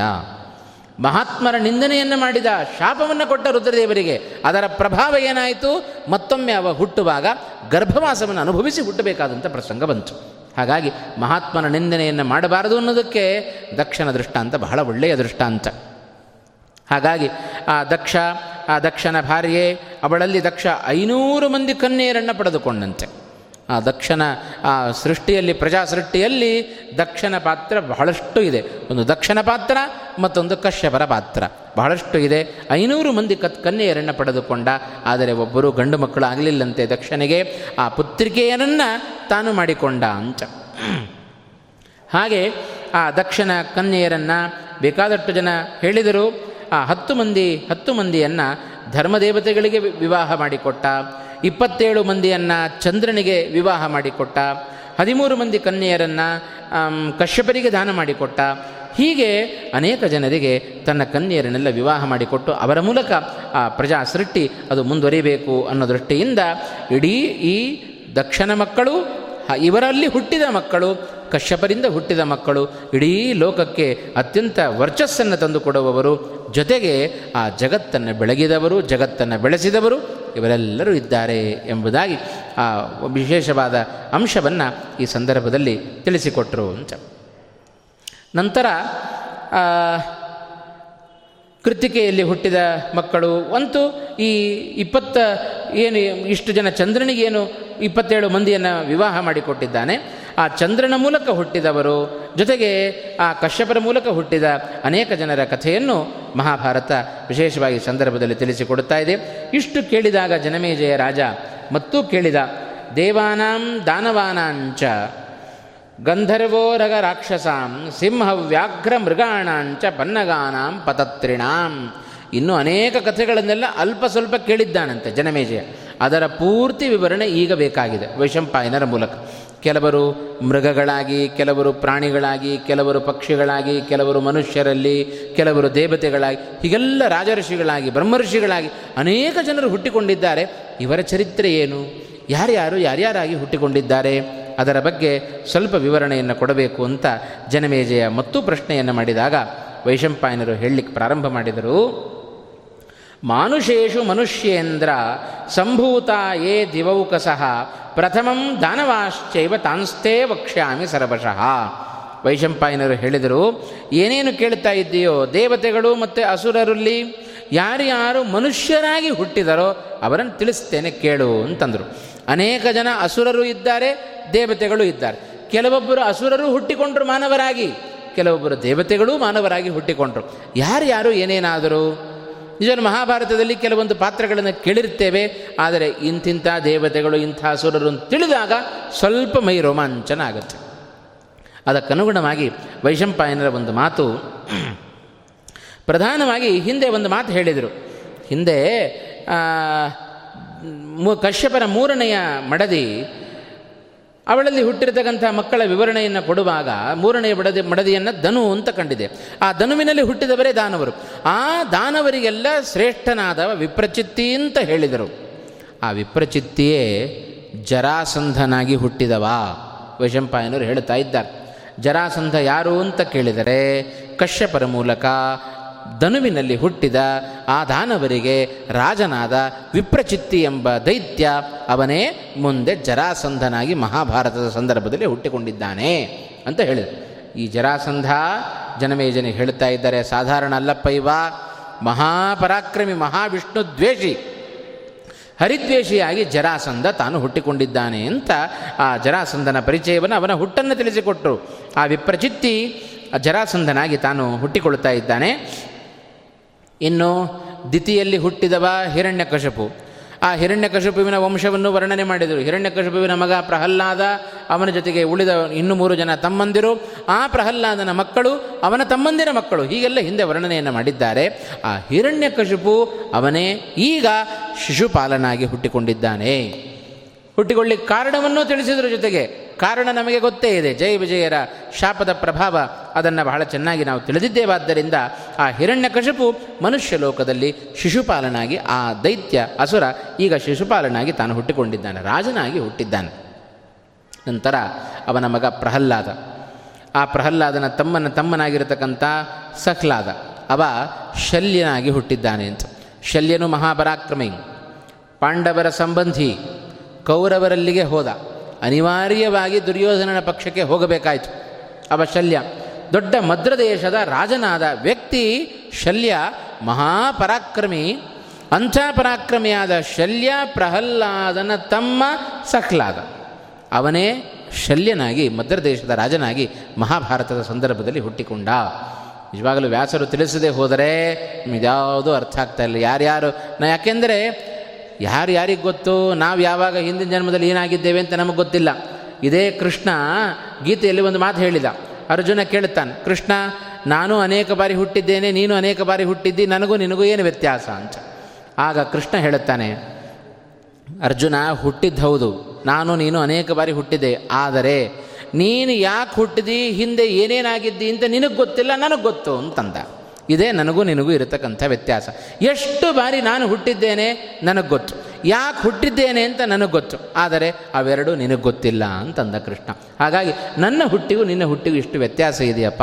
ಆದರೆ ಎಲ್ಲ ಜೀವರ ಸ್ವಭಾವ, ಯೋಗ್ಯತೆ, ಯಾವ ಯಾವ ಜೀವರು ಎಷ್ಟೆಷ್ಟು ಹಿಂದೆ ಯೋನಿಗಳಲ್ಲಿ ಹುಟ್ಟಿ ಬಂದಿದ್ದಾರೆ, ಮುಂದೆ ಯಾವ ಯೋನಿಗಳಲ್ಲಿ ಹುಟ್ಟುತ್ತಾರೆ ಎಲ್ಲವೂ ಗೊತ್ತು ಹರಿವಾಯುಗಳಿಗೆ. ಯಾಕೆಂದರೆ ಎಲ್ಲ ಜೀವರ ಯೋಗ್ಯತೆಗೆ ಅವರಿಬ್ಬರು ಪ್ರಮುಖವಾದ ಅಭಿಮಾನಿಗಳು ಅಂತ.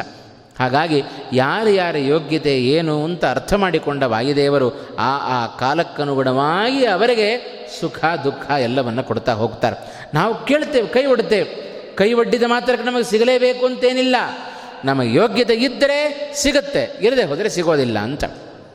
ಅದಕ್ಕೆ ಉದಾಹರಣೆಯೇ ಬಲಿಚಕ್ರವರ್ತಿ. ಬಲಿಯನ್ನು ನಿಗ್ರಹ ಮಾಡಿದ ತ್ರಿವಿಕ್ರಮನಾಗಿ ಭಗವಂತ. ನಿಗ್ರಹ ಮಾಡಿದ ಮೇಲೆ ಹೇಳುತ್ತಾನೆ ಭಗವಂತ. ಏನು ಹೇಳುತ್ತಾನೆ? ಹೌದಪ್ಪ, ನಿನಗೆ, ನೀನು ಇಂದ್ರನ ಸ್ಥಾನದಲ್ಲಿ ಕೂಡಬೇಕು ಅಂತ ಬಯಸಿದಿ. ನೀನು ನಿನಗೆ ಇಂದ್ರನ ಸ್ಥಾನವನ್ನು ಈಗಾಗಲೇ ನಾನು ತೋರಿಸಿಕೊಟ್ಟಿದ್ದೆ. ಈಗಾಗಲೇ ನಾನು ನಿಶ್ಚಯ ಮಾಡಿದ್ದೇನೆ. ಯಾವಾಗ? ಮುಂದಿನ ಕಲ್ಪದಲ್ಲಿ ಅಂತ. ನೀನು ಸ್ವಲ್ಪ ಅವಸರಪಟ್ಟೆ ಅಷ್ಟೇ. ಮುಂದಿನ ಈ ಕಲ್ಪದಲ್ಲಿ ಪುರಂದರ ಅವ ಇಂದ್ರನ ಸ್ಥಾನದಲ್ಲಿ ಕೂತಿದ್ದಾನೆ. ಮುಂದಿನ ಕಲ್ಪದಲ್ಲಿ ನೀನೇ ದೇವೇಂದ್ರ. ಆದರೆ ಸ್ವಲ್ಪ ಅವಸರಪಟ್ಟು ಹಾಗಾಗಿ ನಾನು ಇಚ್ಛೆ ಪಡುವವರೆಗೆ ಯಾರಿಗೂ ಮತ್ತೊಂದು ಸ್ಥಾನವನ್ನು ಪಡ್ಕೊಳ್ಳಿಕ್ಕಾಗೋದಿಲ್ಲ ಯೋಗ್ಯತೆ ಇದ್ದರೆ ಸ್ಥಾನ ಸಿಗುತ್ತೆ, ಇಲ್ಲದೆ ಹೋದರೆ ಸಿಗೋದಿಲ್ಲ ಅಂತ. ಅದಕ್ಕೆ ಒಂದು ಮಾತಿದೆಯಲ್ಲ, ಅಯೋಗ್ಯಮಿಚ್ಛನ್ ಪುರುಷ ಪತತ್ಯೇವ ನ ಸಂಶಯ ಅಂತ. ಯೋಗ, ನಾವು ಅದಕ್ಕೆ ಬಯಸಬೇಕಾದರೂ ನಮಗೆ ಯೋಗ್ಯತೆ ಇದೆಯಾ ಅಂತ ಅರ್ಥ ಮಾಡಿಕೊಂಡದನ್ನು ಬಯಸಬೇಕು. ಇವತ್ತು ಪ್ರಧಾನಮಂತ್ರಿ ಆಗಲಿಕ್ಕೆ ಯಾರಿಗೆ ಅಪೇಕ್ಷೆ ಇರೋದಿಲ್ಲ? ಮುಖ್ಯಮಂತ್ರಿ ಆಗಲಿಕ್ಕೆ ಯಾರಿಗೆ ಅಪೇಕ್ಷೆ ಇರೋದಿಲ್ಲ. ಎಲ್ಲರ ಉದ್ದೇಶ ಏನು? ಚೆನ್ನಾಗಿ ಸುಖವಾಗಿ ಬಾ, ಬದುಕಬಹುದಪ್ಪ. ಹಾಗಾಗಿ ಆ ಸ್ಥಾನವನ್ನು ಎಲ್ಲರೂ ಅಪೇಕ್ಷೆ ಪಡೋದು ಸಹಜ. ಪಟ್ಟ ಮಾತ್ರಕ್ಕೆ ಅದು ಸಿಗುತ್ತೋ? ಮನಸ್ಸಿನಲ್ಲಿಯೂ ಆಲೋಚನೆ ಮಾಡಬಾರ್ದಂತೆ. ಏನಾದರೂ ಇವ ಪಿ ಎಂ ಸ್ಥಾನಕ್ಕೆ ಇವ ಸಂಚು ಸಂಚಾಗ್ತಾ ಇದೆ ಅನ್ನೋದು ಗೊತ್ತಾದರೆ ಸಾಕು. ತೊಗೊಂಡೋಗಿ ಒಳಗೆ ಹಾಕ್ಬಿಡ್ತಾರೆ ನಮ್ಮನ್ನು ಅಂತ. ಯಾಕೆಂದರೆ ಆ ಯೋಗ್ಯತೆ ಇಲ್ಲ ಅಂತ. ಹಾಗೆ ಯೋಗ್ಯತೆ ಇತ್ತೋ ಬಯಸಬೇಕು. ಬಯಸಿದರೂ ಯೋಗ್ಯತೆ ಇಲ್ಲ ಅಂತಾದರೆ ಸರ್ವಥಾ ಅದು ಸಿಗಲಿಕ್ಕೆ ಸಾಧ್ಯ ಇಲ್ಲ. ನಮ್ಮ ಯೋಗ್ಯತೆ ಏನು ಅಂತ ಹರಿವಾಯುಗಳಿಗೆ ಗೊತ್ತು. ಕಾಲ ಕಾಲಕ್ಕೆ ನಮಗೆ ಏನು ಬೇಕೋ ಅದನ್ನು ತಂದು ಕೊಡುತ್ತಾರೆ ಅದರಿಂದ ನಮಗೇನು ಬೇಕೋ, ಏನು ನನ್ನ ಯೋಗ್ಯತೆ ಇದೆಯೋ ಅದನ್ನು ಕೊಡ್ರಿ ಅಂತ ಅಷ್ಟೇ ಕೇಳಬೇಕೇ ವಿನಃ. ಅದನ್ನು ಕೊಡ್ರಿ, ಇದನ್ನು ಕೊಡ್ರಿ ಅಂತ ಕೇಳಿದರೆ ಏನೂ ಕೊಡೋದಿಲ್ಲ ಸ್ವಾಮಿ ಅಂತ. ಅದಕ್ಕೆ ಇದೇ ಧೃತರಾಷ್ಟ್ರನಿಗೆ ವೈರಾಗ್ಯ ಬರುವ ಪ್ರಸಂಗ ಬಂತು. ಭೀಮಸೇನ ದೇವರು ಧೃತರಾಷ್ಟ್ರನನ್ನು ನೋಡಿದರು. ಎಲ್ಲ ಮುಗಿದಿದೆ ಮಹಾಭಾರತದ ಯುದ್ಧ. ಒಳ್ಳೆ ವ್ಯವಸ್ಥೆ ಮಾಡಿದ್ದಾನೆ ಧರ್ಮರಾಜ. ಯಾವ ಕುಂದು ಕೊರತೆಯೂ ಇಲ್ಲದಂತೆ, ಅವನಿಗೆ ಸತ್ತ ಯಾವ ಮಕ್ಕಳ ನೆನಪೂ ಬಾರದಂತೆ, ಅಪ್ಪನನ್ನು ಕಳೆದುಕೊಂಡ ಮಕ್ಕಳು ಮಕ್ಕಳನ್ನು ಕಳೆದುಕೊಂಡ ಅಪ್ಪನನ್ನು ಸಾಕ್ತಾ ಇದ್ದಾರೆ. ಮಕ್ಕಳನ್ನು ಕಳೆದುಕೊಂಡವ ಧೃತರಾಷ್ಟ್ರ, ಅಪ್ಪನನ್ನು ಕಳೆದುಕೊಂಡವರು ಪಾಂಡವರು. ಎಲ್ಲ ಪಾಂಡವರು, ಧರ್ಮರಾಜ ಒಳ್ಳೆ ವ್ಯವಸ್ಥೆಯನ್ನು ಮಾಡಿದ್ದಾನೆ. ಸೇವೆಗೆ ಕೊರತೆ ಬರಬಾರದು ಅಂತೇಳಿ ನಕುಲ ಸಹದೇವರನ್ನು ಯಾವಾಗಲೂ ಜೊತೆಗಿಟ್ಟಿದ್ದ. ಭೀಮಸೇನನಿಗೆ ಒಳ್ಳೆಯ ವ್ಯವಸ್ಥೆಯನ್ನು ಮಾಡಲಿಕ್ಕೆ ಹೇಳಿದ್ದ. ತಿನ್ನುವ ಸಮಯಕ್ಕೆ ಸರಿಯಾಗಿ ಬಂದು ಕಟುವಾದ ಮಾತುಗಳನ್ನು ಆಡಿ ಭೀಮಸೇನ ಧೃತ ಧೃತರಾಷ್ಟ್ರನಿಗೆ ಆ ಕ್ಷಣದಲ್ಲಿ ವೈರಾಗ್ಯ ಬರುವಂತೆ ಮಾಡಿದ. ಆಗ ಮಹಾಭಾರತ ನಮಗೆ ತಿಳಿಸಿಕೊಟ್ಟದ ನೀತಿ ಏನು? ನಮಗೆ ಯಾವ ಕ್ಷಣದಲ್ಲಿ ಜ್ಞಾನ, ಭಕ್ತಿ, ವೈರಾಗ್ಯ ಅಥವಾ ಸಂಪತ್ತು, ವಿದ್ಯೆ ಏನು ಬರಬೇಕು ಅಂತ ಅದೆಲ್ಲ ಯೋಗ್ಯತೆಯನ್ನು ಬಲ್ಲ ವಾಯುದೇವರಿಗೆ ಗೊತ್ತು. ಆ ಸಂದರ್ಭ ಬಂತು ಅಂದರೆ ತಾವೇ ಬಂದು ಅದನ್ನು ನಮಗೆ ಕೊಟ್ಟು ಹೋಗ್ತಾರೆ ಅಂತ. ಆ ಸಂದರ್ಭದಲ್ಲಿ ತಿನ್ನುವ ಸಮಯಕ್ಕೆ ಬಂದು ಭೀಮಸೇನ ಆಡಿದ ಮಾತನ್ನು ಕೇಳಿ ಮರುಕ್ಷಣದಲ್ಲಿ ಧೃತರಾಷ್ಟ್ರನಿಗೆ ವೈರಾಗ್ಯ ಬಂತು. ಕೂಡಲೇ ಓಡಿ ಹೋದ.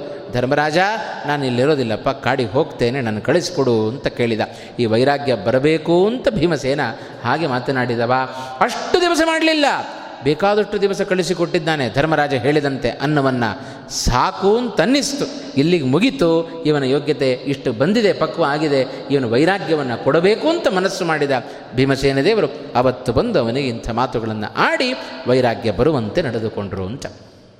ಹೀಗೆ ಹರಿವಾಯುಗಳು ಸಮಗ್ರ ಜೀವರ ಆ ಒಂದು ಯೋಗ್ಯತೆಯನ್ನು ಬಲ್ಲವರಾದ್ದರಿಂದ ಹಿರಣ್ಯಕಶಪು ಶಿಶುಪಾಲನಾಗಿದ್ದಾನೆ, ಪ್ರಹ್ಲಾದನ ತಮ್ಮನಾದ ಶಲ್ಯ ಸಲ್ ಸಂಹ್ಲಾದ ಅವ ಶಲ್ಯನಾಗಿ ಹುಟ್ಟಿದ್ದಾನೆ. ಇನ್ನು ಆ ಪ್ರಹ್ಲಾದನ ಕನಿಷ್ಠ ಸಹೋದರ, ಅದು ಅನುಹ್ಲಾದ ಅಂತ ಕರೀತಾರೆ. ಆ ಅನುಹ್ಲಾದನೇ ಇಲ್ಲಿ ಧೃತರಾಷ್ಟ್ರ ದೃಷ್ಟಕೇತು ಎಂಬುದಾಗಿ ರಾಜನಾಗಿ ಅವ ಹುಟ್ಟಿಕೊಂಡ. ಹೀಗೆ ಅವರೆಲ್ಲರ ಜನನ ಆಗಿದೆ. ಅದರಂತೆ ಇನ್ನು ಅನೇಕ ಜನರ, ಆ, ದೈತ್ಯರು, ಯಾವ ಯಾವ ವ್ಯಕ್ತಿಗಳು ಯಾರ್ಯಾರಾಗಿ ಹುಟ್ಟಿದ್ದಾರೆ ಅಂತ ನಿಜವಾಗಲೂ ಮಹಾಭಾರತದಲ್ಲಿ ಅಷ್ಟು ಅಕ್ಷೋಹಿಣಿ ಸೈನ್ಯ ಬಂದಿತ್ತು ಯುದ್ಧಕ್ಕೆ. ಅಷ್ಟು ಅಕ್ಷೋಹಿಣಿ ಸೈನ್ಯದಲ್ಲಿ ಎಷ್ಟೆಷ್ಟು ಜನ ದೈತ್ಯರಿದ್ದರು ಎಲ್ಲರ ಹೆಸರು ವ್ಯಾಸರಿಗೆ ಗೊತ್ತು. ಕೆಲವೊಬ್ಬರನ್ನು ಉಲ್ಲೇಖ ಮಾಡಿದರು. ಅಷ್ಟರಲ್ಲಿಯೂ ಅದೇ ನಮಗೆ ಬಹಳ ಜಾಸ್ತಿ ಅಂತ ಅನಿಸುತ್ತೆ. ಹಾಗಾಗಿ ಕೆಲವೊಬ್ಬರ ಪ್ರಧಾನವಾದ ಹೆಸರುಗಳನ್ನು ಮಾತ್ರ ಈ ಸಂದರ್ಭದಲ್ಲಿ ನಾನು ಉಲ್ಲೇಖ ಮಾಡುತ್ತಾ ಇದ್ದೇನೆ. ಇನ್ನೊಬ್ಬ ಇದ್ದಾನೆ ಮಹಾದೈತ್ಯ. ಕಾಲನೇಮಿ ಅಂತ. ಇವ ದಾನ, ದಾನವಪತಿ. ಆ ದಾನವಪತಿಯಾದ ಆ ಕಾಲನೇಮಿ ಮಹಾ ಬಲಾಢ್ಯ, ಅತ್ಯಂತ ಯಶಸ್ವಿ. ಆ ಕಾಲನೇಮಿಯೇ ಉಗ್ರಸೇನನ ಮಗನಾಗಿ ಕಂಸನಾಗಿ ಅವ ಹುಟ್ಟಿದ ಅಂತ. ಮಹಾಪರಾಕ್ರಮಿ. ಮಹಾಪರಾಕ್ರಮಿಯಾದ ಕಂಸನಿಗೆ ಮಹಾಪರಾಕ್ರಮಿಯಾದ ಯಾವ ವಿಪ್ರಚಿತ್ತಿ ಜರಾಸಂಧನಾಗಿ ಹುಟ್ಟಿದ್ದಾನಲ್ಲ. ಅವ ತನ್ನ ಮಕ್ಕಳಾದ ಅಸ್ಥಿ ಮತ್ತು ಪ್ರಾಸ್ತಿ ಎಂಬ ಇಬ್ಬರು ಕನ್ಯೆಯರನ್ನು ಕಂಸನಿಗೆ ವಿವಾಹ ಮಾಡಿಕೊಟ್ಟ. ಕಂಸನಿಗೆ ವಿವಾಹ ಮಾಡಿ ಕೊಡುವಾಗ ಭಾಳ ಆಲೋಚನೆ ಮಾಡಿದ ಜರಾಸಂಧ. ಏನಂತ ಆಲೋಚನೆ ಮಾಡ್ತಾ ಇದ್ದಾನೆ? ನನ್ನ ಅಳಿಯ ಸಾಧಾರಣ ಆಗಬಾರದು ಅಂತ. ಮಹಾಪರಾಕ್ರಮಿ ಯಾರೋ ಜಗತ್ತಿನಲ್ಲಿ ಅವನಿಗೆ ನನ್ನ ಮಕ್ಕಳನ್ನು ಕೊಡುತ್ತೇನೆ. ಹೀಗೊಂದು ಸಂಕಲ್ಪ ಜರಾಸಂಧನದ್ದು. ಆಗಿನ ಕಾಲಕ್ಕೆ ಕಾಲನೇಮಿ ಕಂಸನಾಗಿ ಹುಟ್ಟಿದ್ದಾನಲ್ಲ. ಈ ಕಂಸ ಯಾರು ಗೊತ್ತೋ? ಮನೋಭಿಮಾನಿ ದೈತ್ಯಾವ. ಮನಸ್ಸಿಗೆ ಅಭಿಮಾನಿಯಾದ ದೈತ್ಯ. ಪ್ರತಿಯೊಂದು ನಮ್ಮ ಇಂದ್ರಿಯಗಳಿಗೆ ಒಬ್ಬೊಬ್ಬರು ದೈತ್ಯರು ಅಭಿಮಾನಿಗಳಾಗಿರುತ್ತಾರೆ, ದೇವತೆಗಳು ಅಭಿಮಾನಿಗಳಾಗಿರುತ್ತಾರೆ. ದೈತ್ಯರು ಕೆಲಸ ಮಾಡಿದರೆ ಕೆಟ್ಟ ಕೆಲಸ ಮಾಡುತ್ತೇವೆ. ದೇವತೆಗಳು ಕೆಲಸ ಮಾಡಿದರೆ ಒಳ್ಳೆ ಕೆಲಸ ಮಾಡ್ತೇವೆ ಅಂತ. ಇವತ್ತು ಒಳ್ಳೆ ಚಿಂತನೆ ಬರ್ತಾ ಇದೆ. ಒಳ್ಳೆ ಮನಸ್ಸಿಂದ ಇಲ್ಲಿ ಬಂದು ಕೂತಿದ್ದೇವೆ, ಪುರಾಣ ಕೇಳ್ತಾ ಇದ್ದೇವೆ. ಒಳಗಡೆ ಮನೋಭಿಮಾನಿಗಳಾದ ರುದ್ರದೇವರು ಕೆಲಸ ಮಾಡ್ತಾ ಇದ್ದಾರೆ.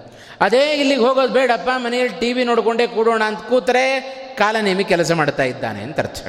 ಹಾಗಾಗಿ ಅದೇ ಕಾಲನೇಮಿ ದುಷ್ಟ, ಮಹಾದೈತ್ಯ, ಪರಾಕ್ರಮಿ, ಮನೋಭಿಮಾನಿಯಾದ ದೈತ್ಯ, ಅವ ಕಂಸನಾಗಿ ಹುಟ್ಟಿದ್ದಾನೆ. ಮಹಾಪರಾಕ್ರಮಿಯಾಗಿ ಧರ್ಮವನ್ನು ದ್ವೇಷ ಮಾಡಿದ ವ್ಯಕ್ತಿ ಧರ್ಮವನ್ನು ಹಾಳು ಮಾಡಿದ ವ್ಯಕ್ತಿ, ಅಂಥ ವ್ಯಕ್ತಿಯಾದ ಕಂಸನಿಗೆ ಜರಾಸಂದ ಮತ್ತೊಬ್ಬ ದುಷ್ಟ, ಹರಿದ್ವೇಷಿ, ಅಬ ಮಹಾಪರಾಕ್ರಮಿ ಅಂತ ಹೇಳಿ ಕಂಸನಿಗೆ ತನ್ನ ಇಬ್ಬರು ಮಕ್ಕಳನ್ನು ಮದುವೆ ಮಾಡಿಕೊಟ್ಟು ಆಮೇಲೆ ಪಶ್ಚಾತ್ತಾಪ ಪಟ್ಟ ಜರಾಸಂಧ.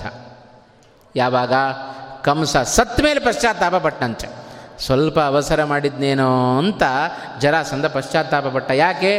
ಅವ ತಿಳಿದದ್ದೇನೋ? ಯಾರು ಅತ್ಯಂತ ಪರಾಕ್ರಮಿಯೋ ಅವರಿಗೆ ನನ್ನ ಮಕ್ಕಳನ್ನು ಕೊಡಬೇಕು ಅಂತ. ಕಂಸ ಮಹಾಪರಾಕ್ರಮಿ ಅಂತ ಅವನಿಗೆ ಕೊಟ್ಟೆ. ಅವನನ್ನು ಕೊಲ್ಲುವ ಮತ್ತೊಬ್ಬ ಇದ್ದಾನೆ ಅಂತ ಗೊತ್ತಿದ್ದಿದ್ದರೆ ಸ್ವಲ್ಪ ತಡ ಮಾಡಬಹುದಾಗಿತ್ತೇನೋ ಅಂತ ಅನ್ಕೊಂಡ. ಜರಾಸಂತ. ಅಂತೂ ಕಂಸ ಕಾಲನೇಮಿಗೆ ಕಂಸನಾಗಿ ತಾನು ಹುಟ್ಟಿದ್ದಾನೆ. ಆ ಕಂಸನ ಕಂಸನಾಗಿ ಕಂಸನ ಉತ್ಪತ್ತಿ ಜೊತೆಗೆ ಆ ದೇವರ್ಷಿಗಳಲ್ಲಿ ಬೃಹಸ್ಪತಿಗಳು, ದೇವತೆಗಳ ಗುರುಗಳು. ಆ ಬೃಹಸ್ಪತಿಯ ಅಂಶದಿಂದ ಹುಟ್ಟಿಕೊಂಡವರು ಭರದ್ವಾಜರ ಮೂಲಕ ದ್ರೋಣಾಚಾರ್ಯರು ಅಂತ. ದ್ರೋಣಾಚಾರ್ಯರು ಪಾಂಡವರ ಗುರುಗಳು ಅಂತ ನಾವು ಕರೆದು ಕೇಳಿದ್ದೇವೆ. ಅಂಥ ವಿಶೇಷವಾಗಿ ಪಾಂಡವರಿಗೆ ಶಸ್ತ್ರಾಭ್ಯಾಸವನ್ನು ಮಾಡಿಸಿದ ಗುರುಗಳು. ಇಂಥ ದ್ರೋಣಾಚಾರ್ಯರು ಸಾಮಾನ್ಯ ಮನುಷ್ಯರಂತೆ ಸ್ತ್ರೀಯರ ಗರ್ಭಾಶಯದಿಂದ ಹುಟ್ಟಿದವರಲ್ಲ ಅಂತ ತಿಳಿಬೇಕು. ಇವೆಲ್ಲ ದೇವಾಂಶ ಸಂಭೂತರು ಕೆಲವರು ಹಾಗೆ ಹುಟ್ಟಿದರು ಕೆಲವರು ಅಯೋನಿಜರಾಗಿ ಕೆಲವರು ಕೆಲವೊಬ್ಬರು ತಾವು ಹುಟ್ಟುತ್ತಾ ಇದ್ದಾರೆ. ಆ ದ್ರೋಣಾಚಾರ್ಯರು ಬ್ರಾಹ್ಮಣರಾಗಿದ್ದರೂ ಕೂಡ ಧನುರ್ಧಾರಿಗಳಲ್ಲಿ ಬಹಳ ವಿಶೇಷವಾಗಿ ಸಾಮರ್ಥ್ಯವನ್ನು ಪಡೆದುಕೊಂಡವರು. ಎಲ್ಲ ಶಾಸ್ತ್ರಗಳನ್ನು ತಿಳಿದಿದ್ದಾರೆ, ಮಹಾಪರಾಕ್ರಮಿಗಳಾಗಿದ್ದಾರೆ. ಮಹಾಪರಾಕ್ರಮಿಗಳು ಅಂತ ಖ್ಯಾತಿಯನ್ನು ಪಡೆದವರು ಒಳ್ಳೆಯ ವೇದ, ವೇದಾಂತ, ಶಸ್ತ್ರ, ಶಾಸ್ತ್ರ. ಎರಡರಲ್ಲಿಯೂ ಪ್ರಾವೀಣ್ ಪ್ರಾವೀಣ್ಯವನ್ನು ಪಡೆದ ದ್ರೋಣಾಚಾರ್ಯರು. ಅವರಿಗೆ ಮಗನಾಗಿ ಅಶ್ವತ್ಥಾಮಾಚಾರ್ಯರು. ಅವರು ಉಗ್ರಸೇನ ಇತಿ ಖ್ಯಾತ ಉಗ್ರಕರ್ಮಾನರಾಧಿಪ. ಅವರು ಅದರಂತೆ ಅನೇಕ ಅಂಶಗಳನ್ನು ಹೇಳುತ್ತಾ, ಮಾ ದ್ರೋಣಾಚಾರ್ಯರ ಮಗನಾಗಿರ್ತಕ್ಕ ಅಶ್ವತ್ಥಾಮಾಚಾರ್ಯರು, ಅವರು ಕೂಡ ಅಸಾಧಾರಣವಾದ ಪರಾಕ್ರಮ. ಅಶ್ವತ್ಥಾಮಾಚಾರ್ಯರ ಪರಾಕ್ರಮ ಇಡೀ ಮಹಾಭಾರತದಲ್ಲಿ ಬೇಕಾದಷ್ಟು ಸಂದರ್ಭದಲ್ಲಿ ಅಶ್ವತ್ಥಾಮಾಚಾರ್ಯರ ಪರಾಕ್ರಮವನ್ನು ನಾವು ಕಾಣ್ತೇವೆ. ನಂತರದಲ್ಲಿ ಅಷ್ಟ ವಸುಗಳು ಆ ವಸಿಷ್ಠರ ಶಾಪದಿಂದ ಗಂಗಾದೇವಿಯಲ್ಲಿ ಶಂತುವಿನ ಶಂತನುವಿನ ಮೂಲಕ ಮಕ್ಕಳಾಗಿ ಹುಟ್ಟಿದರು. ಏಳು ಜನ ಅಷ್ಟ ವಸುಗಳು ಏಳು ಜನ ಹುಟ್ಟಿದ ಕೂಡಲೇ ಸತ್ತರು. ಎಂಟನೆಯವರೇ ಕನಿಷ್ಠರಾಗಿ ಭೀಷ್ಮಾಚಾರ್ಯರ ಜನನ ಆಗಿದೆ. ಕುರುಕುಲ ಪಿತಾಮಹರು ಅಂತ ಕರೆಸಿಕೊಂಡವರು. ಮಹಾಪರಾಕ್ರಮದಿಂದ ಪರಶುರಾಮರ ಎದುರಿಗೆ ಹೋರಾಟವನ್ನು ಮಾಡಿ ಗೆದ್ದು ಬಂದವರು ಭೀಷ್ಮಾಚಾರ್ಯರು, ಕುರುಕುಲ ಪಿತಾಮಹ ಅಂತ ಕರೆಸಿಕೊಂಡ ವ್ಯಕ್ತಿಗಳು. ಅವರ ಜನನದ ಕಥೆಯನ್ನು ಹೇಳಿದರು. ಜೊತೆಗೆ ಈ ಒಂದು ವೃಷ್ಣಿ ಅಂತ ಒಂದು ಕುಲ, ಆ ವೃಷ್ಣಿ ಕುಲದಲ್ಲಿ ಸಾತ್ಯಕಿ ದೃಪದ ಕ್ಷತ್ರಿಯ ಶ್ರೇಷ್ಠರಾಗಿರತಕ್ಕಂಥ ಕೃತವರ್ಮ, ವಿರಾಟ್. ಇವರು ಎಲ್ಲರೂ ಕೂಡ ಸಪ್ತ ಮರುತ್ತುಗಳು. ಇವನ ಮೂಲಕ ಸಪ್ತ ಮರುತ್ತುಗಳ ಗಣದಲ್ಲಿ ಇವರೆಲ್ಲರೂ ಕೂಡ ಹುಟ್ಟಿರತಕ್ಕಂಥ ವ್ಯಕ್ತಿಗಳಾಗಿದ್ದಾರೆ. ಈ ನಂತರ ಅರಿಷ್ಟೆ ಎಂಬತಕ್ಕಂತಹ ಅರಿಷ್ಟೆಯ ಮಗನಾಗಿ ಹಂಸ ಎಂಬತಕ್ಕಂಥ ಗಂಧರ್ವ ಅವನೇ ಮುಂದೆ ಧೃತರಾಷ್ಟ್ರನಾಗಿ, ಕೌರವ ರಾಜನಾಗಿ ತಾನು ಹುಟ್ಟುತ್ತಾ ಇದ್ದಾನೆ. ಪ್ರಸಂಗವಶಾತ್ ಅವನ ತಾಯಿಯ ತಾಯಿಯ ಮಾಡಿ, ತಾಯಿ ಮಾಡಿದ ತಪ್ಪಿನಿಂದಾಗಿ ಕುರುಡನಾಗಿ ಹುಟ್ಟಬೇಕಾದಂಥ ಪ್ರಸಂಗ ಧೃತರಾಷ್ಟ್ರನಿಗೆ ಬಂತು. ಅದೆಲ್ಲ ಮಹಾಭಾರತ ತಾತ್ಪರ್ಯ ನಿರ್ಣಯದಲ್ಲಿ ಶ್ರೀಮದಾಚಾರ್ಯದನ್ನು ವಿಶೇಷವಾಗಿ ಅದನ್ನು ಉಲ್ಲೇಖ ಮಾಡ್ತಾ ಇದ್ದಾರೆ. ಅವನ ತಮ್ಮನಾಗಿ ಪಾಂಡುರಾಜ ಅವ ಹುಟ್ಟಿದ, ಇವನು ಕೂಡ ಆ ಮರುತ್ತುಗಳ ಗಣದಿಂದಲೇ ಹುಟ್ಟಿದವ ಪಾಂಡು. ಜೊತೆಗೆ ವಿದುರನ, ವಿದುರನು ಕೂಡ ಆ ಧರ್ಮದೇವತೆಯ ಅಂಶದಿಂದ ಭೂಲೋಕದಲ್ಲಿ ವಿದುರನಾಗಿ ಅವನು ಹುಟ್ಟಿದ. ವಿದುರನ ಹಿನ್ನೆಲೆಯನ್ನು ಈಗ ನಾಲ್ಕು ಅಧ್ಯಾಯಗಳ ಹಿಂದೆ ಆ ವಿದುರನ ಹಿನ್ನೆಲೆಯನ್ನು ವ್ಯಾಸರು ತಿಳಿಸಿಕೊಟ್ಟರು ನಂತರದಲ್ಲಿ ದುರ್ಯೋಧನ, ಮಹಾ ಸಾಕ್ಷಾತ್ ಕಲಿ, ಆ ಕಲಿಯ ಅಂಶದಿಂದ ಹುಟ್ಟಿದವ ದುರ್ಯೋಧನ. ಈ ದುರ್ಯೋಧನನ ಆಳ್ವಿಕೆ ಬಹಳಷ್ಟು ಎಲ್ಲರನ್ನ ಜ್ಞಾನಶೂನ್ಯರನ್ನಾಗಿ ಮಾಡಿಬಿಟ್ಟಿದ್ದಾನೆ ದುರ್ಯೋಧನ. ಕುರುವಂಶಕ್ಕೆ ದೊಡ್ಡ ಅಪಕೀರ್ತಿಯನ್ನು ತಂದ ವ್ಯಕ್ತಿ ಇವ ದುರ್ಯೋಧನ. ಅದಕ್ಕೆ ಕಾರಣ ಅವನ ಲೋಭತನ. ಏನು ಮಾಡಿದರೂ ಮತ್ತೊಬ್ಬರಲ್ಲಿ ಯಾವ ಸಂಪತ್ತು ಇರಬಾರದು? ಏನಿದ್ರೂ ನನಗೇ ಇರಬೇಕು ಅನ್ನುವ ಸ್ವಭಾವದವ ಅವ ಕಂಸ ದುರ್ಯೋಧನ. ಹಾಗಾಗಿ ಅವನ ದುರ್ಬುದ್ಧಿಯಿಂದ ಸಮಸ್ತ ಭೂಮಂಡಲಕ್ಕೆ ವಿಪತ್ತನ್ನು ತಂದುಕೊಟ್ಟವ ದುರ್ಯೋಧನ. ಅವನ ನಂತರದಲ್ಲಿ ಇನ್ನೂ ಅನೇಕ ಜನರ ಹುಟ್ಟನ್ನು ಹೇಳಿದರು. ಅವನ ನಂತರದಲ್ಲಿ ಹುಟ್ಟಿದವರು ಅನೇಕ ಜನ ದುರ್ಯೋಧನನಿಗೆ ತಮ್ಮಂದಿರಿದ್ದಾರೆ. ಅಷ್ಟೂ ಜನರನ್ನು ಕೇಳಿದ ಜನಮೇಜಯ, ಕೌರವರಲ್ಲಿ ನೂರು ಜನ ಮಕ್ಕಳು ಧೃತರಾಷ್ಟ್ರ ಗಾಂಧಾರಿಯರಿಗೆ ಅಂತ ಹೇಳಿದರೆ. ಗಾಂಧಾರಿಯ ಹುಟ್ಟನ್ನು ಹೇಳಿದರು ಸುಬಲನ ಮಕ್ಕಳಾಗಿರತಕ್ಕಂಥವರು ಶಕುನಿ ಮತ್ತು ಗಾಂಧಾರಿ. ಅದರಿಂದ ಆ ಗಾಂಧಾರಿಯನ್ನೇ ಧೃತರಾಷ್ಟ್ರನಿಗೆ ತಂದುಕೊಟ್ಟರು ಅವ ವಿವಾಹನಾಗಿ ಅವರಲ್ಲಿ ಹುಟ್ಟಿದವ ದುರ್ಯೋಧನ ಮೊದಲಾದರು ನೂರೂ ಮಂದಿ ಹೆಸರನ್ನು ವೈಶಂಪಾಯನರು ಇಲ್ಲಿ ಉಲ್ಲೇಖ ಮಾಡ್ತಾ ಇದ್ದಾರೆ. ಅಷ್ಟು ಕೇಳುವಷ್ಟು ಸಮಯಾವಕಾಶ ನಮ್ಮಲ್ಲಿಲ್ಲ. ಅಷ್ಟೇ. ದುರ್ಯೋಧನ, ಕ್ರಮವಾಗಿ ಯುಯುತ್ಸು, ದುಶ್ಯಾಸನ, ದುಸ್ಸಹ, ದುಶ್ಯಲ, ದುರ್ಮುಖ, ವಿಂಶತಿ, ವಿಕರ್ಣ, ಜಲಸಂಧ, ಸುಲೋಚನ, ವಿಂದ, ಅನುವಿಂದ, ದುರ್ಧರ್ಷ ಎಂಬುದಾಗಿ ನೂರು ಮಂದಿ ಗಾಂಧಾರಿಯ ಮಕ್ಕಳ ಹೆಸರನ್ನು ಉಲ್ಲೇಖ ಮಾಡಿದರು. ನೂರ ಒಂದನೆಯವಳು ದುಶ್ಯಲ ಅನ್ನತಕ್ಕಂಥ ಕನ್ಯೆ, ಒಂದು ಹೆಣ್ಣು ಮಗುವಿನ ಜನನವು ಕೂಡ ಅವರಲ್ಲಿ ಆಗಿದೆ. ಆ ದುಶ್ಯಲೆಯನ್ನು ಧೃತರಾಷ್ಟ್ರ ಜಯದ್ರಥನಿಗೆ ಮದುವೆಯನ್ನು ಮಾಡಿಕೊಡ್ತಾನಂತೆ ಆ ದುಶ್ಶಲೆಯನ್ನು, ದುರ್ಯೋಧನನ ತಂಗಿ ದುಶ್ಶಲೆ, ಏಕೈಕ ಪುತ್ರಿ ದುರ್ಯೋಧನನಿಗೆ, ಧೃತ ಧೃತರಾಷ್ಟ್ರನಿಗೆ, ಅವಳನ್ನು ಜಯದ್ರಥನಿಗೆ ದುರ್ಯೋಧನ ಧೃತರಾಷ್ಟ್ರ ತಾನು ಕನ್ಯೆಯನ್ನು ದಾನ ಮಾಡಿಕೊಟ್ಟಿದ್ದಾನೆ.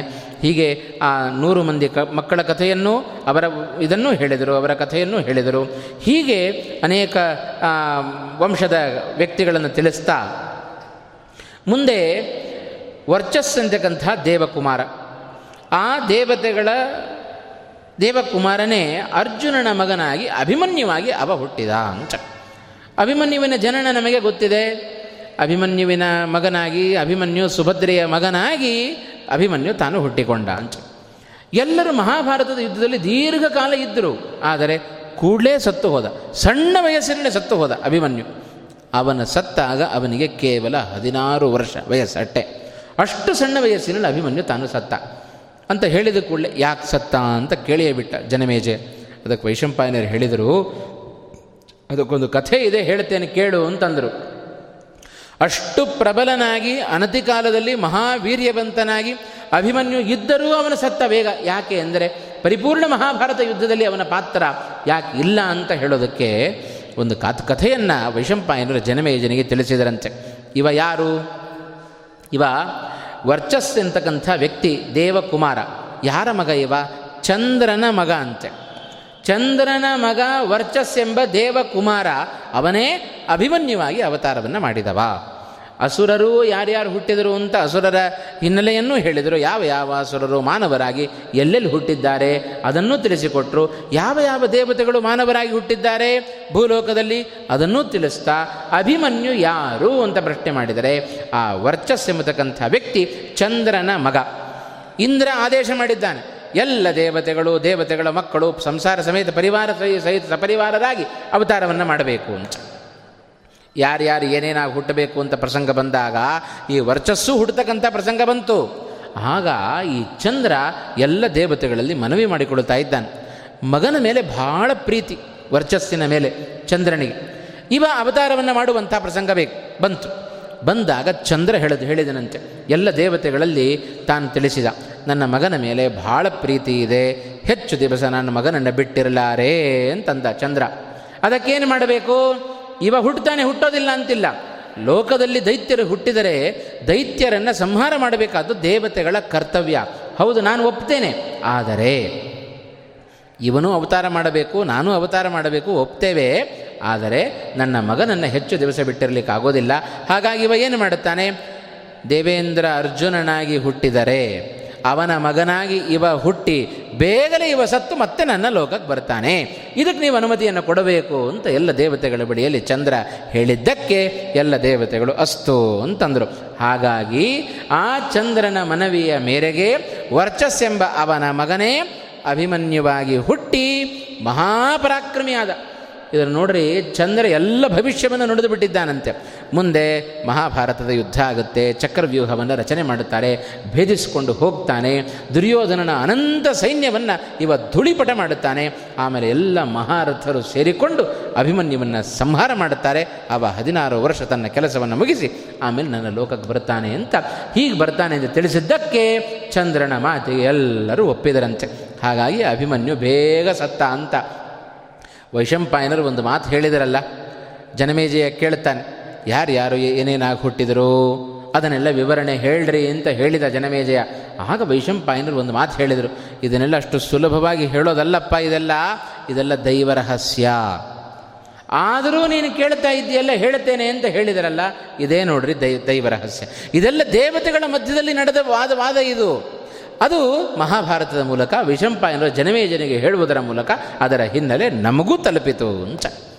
ಹಾಗಾಗಿ ಇವತ್ತೆಲ್ಲ ಮಿನಿಸ್ಟ್ರಿ ಲೆವೆಲ್ಗಳಲ್ಲೆಲ್ಲ ಏನೇನು ನಡೆಯುತ್ತೆ, ವಿಧಾನಸೌಧದಲ್ಲೆಲ್ಲ ನಮಗೆ ಗೊತ್ತಾಗತ್ತೇನೋ? ಗೊತ್ತಾಗೋದಿಲ್ಲ. ಅದೆಲ್ಲ ರಹಸ್ಯ.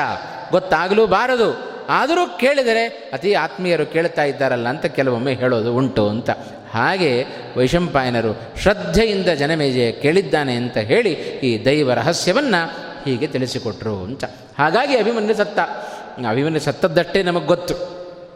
ಮಹಾಭಾರತವನ್ನು ಇಷ್ಟು ವಿಷದವಾಗಿ ನೋಡ್ತಾ ಹೋದದ್ದಕ್ಕೆ ಎಷ್ಟೋ ದೈವ ರಹಸ್ಯಗಳು ನಮಗೆ ತಿಳಿತಾ ಹೋಯಿತು. ಇಲ್ಲದೆ ಹೋದರೆ ತಿಳಿಯೋದಿಲ್ಲ ಅಂತ ಮಹಾಭಾರತ ನಮ್ಮದೆಲ್ಲ ಸಾಮರ್ಥ್ಯ ಬಹಳ ದೊಡ್ಡದು. ಇಡೀ ಲಕ್ಷ ಶ್ಲೋಕಾತ್ಮಕವಾದ ಮಹಾಭಾರತವನ್ನು ಬೇಕಾದ್ರೆ ಒಂದೇ ಗಂಟೆಯಲ್ಲಿ ಮುಗಿಸಿಬಿಡ್ತೇವೆ ನಾವು ಅಂತ. ಏನು ಬೇಕಾದರೂ ಮಾಡಲಿಕ್ಕೆ ಗೊತ್ತು ನಮಗೆ. ಹಾಗೆ ಅದು ಏನು ಮುಗಿಸೋದೊಂದೇನು ಅರ್ಥ ಮುಗಿಯೋದಲ್ಲ. ನಾವು ಮುಗಿಸೋದು ಅಂತ ಅಷ್ಟೇ ಅರ್ಥ. ನಮ್ಮ ಮಿತಿ, ಕಾಲದ ಮಿತಿ ಅತ್ಯಂತ ಅಲ್ಪ ಆ ಅತ್ಯಲ್ಪ ಮಿತಿಯಲ್ಲಿ ಎಷ್ಟು ಭಗವಂತ ನುಡಿಸ್ತಾನೋ ಅಷ್ಟನ್ನು ಹೇಳೋದು, ಕೇಳೋದು ನಮ್ಮ ಸ್ವಭಾವ.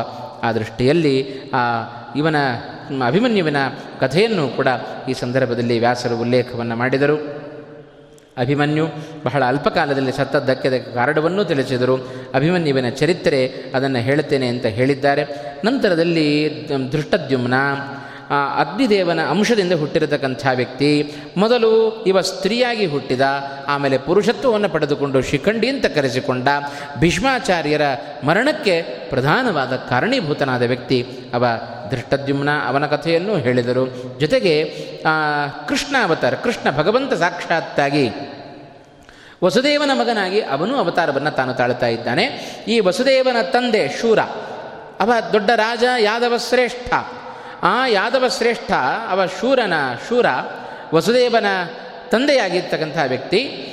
ಜೊತೆಗೆ ಇವನಿಗೆ ಪೃಥಾಂತ ಒಬ್ಬಳು ಮಗಳಿದ್ದಾಳೆ ಅಂತ. ಆ ಪೃಥೆ ಮೊದಲು ಪೃಥಾಂತ ಕರೆಸಿಕೊಂಡವಳು, ನಂತರದಲ್ಲಿ ಕುಂತಿ ಆಗ್ತಾಳೆ ಅಂತ. ಕುಂತಿ ಆದದ್ದು ಯಾಕೆ? ಇವ ಕುಂತಿ ಭೋಜ, ಇವಳನ್ನು ದತ್ತುವಾಗಿ ಸ್ವೀಕಾರ ಮಾಡ್ತಾನೆ. ಆದ್ದರಿಂದ ಅವಳಿಗೆ ಕುಂತಿ ಕುಂತಿ ಅಂತ ಹೆಸರು ಬಂದದ್ದು. ನಂತರ ಆ ಕುಂತಿ ಭೋಜನ ಆಸ್ಥಾನಕ್ಕೆ ದುರ್ವಾಸರ ಆಗಮನ ಮಹಾಕೋಪಿಷ್ಠರು. ಅಂಥ ಕೋಪಿಷ್ಠರಾದ ದುರ್ವಾಸರ ಸೇವೆಯನ್ನು ಶಾಂತವಾಗಿ ಕುಂತಿ ಮಾಡಿದ್ದಕ್ಕೆ ಆ ಕುಂತಿಗೆ ವಿಶೇಷವಾದ ವರವನ್ನು ದುರ್ವಾಸರು ಕೊಟ್ಟಿದ್ದಾರೆ.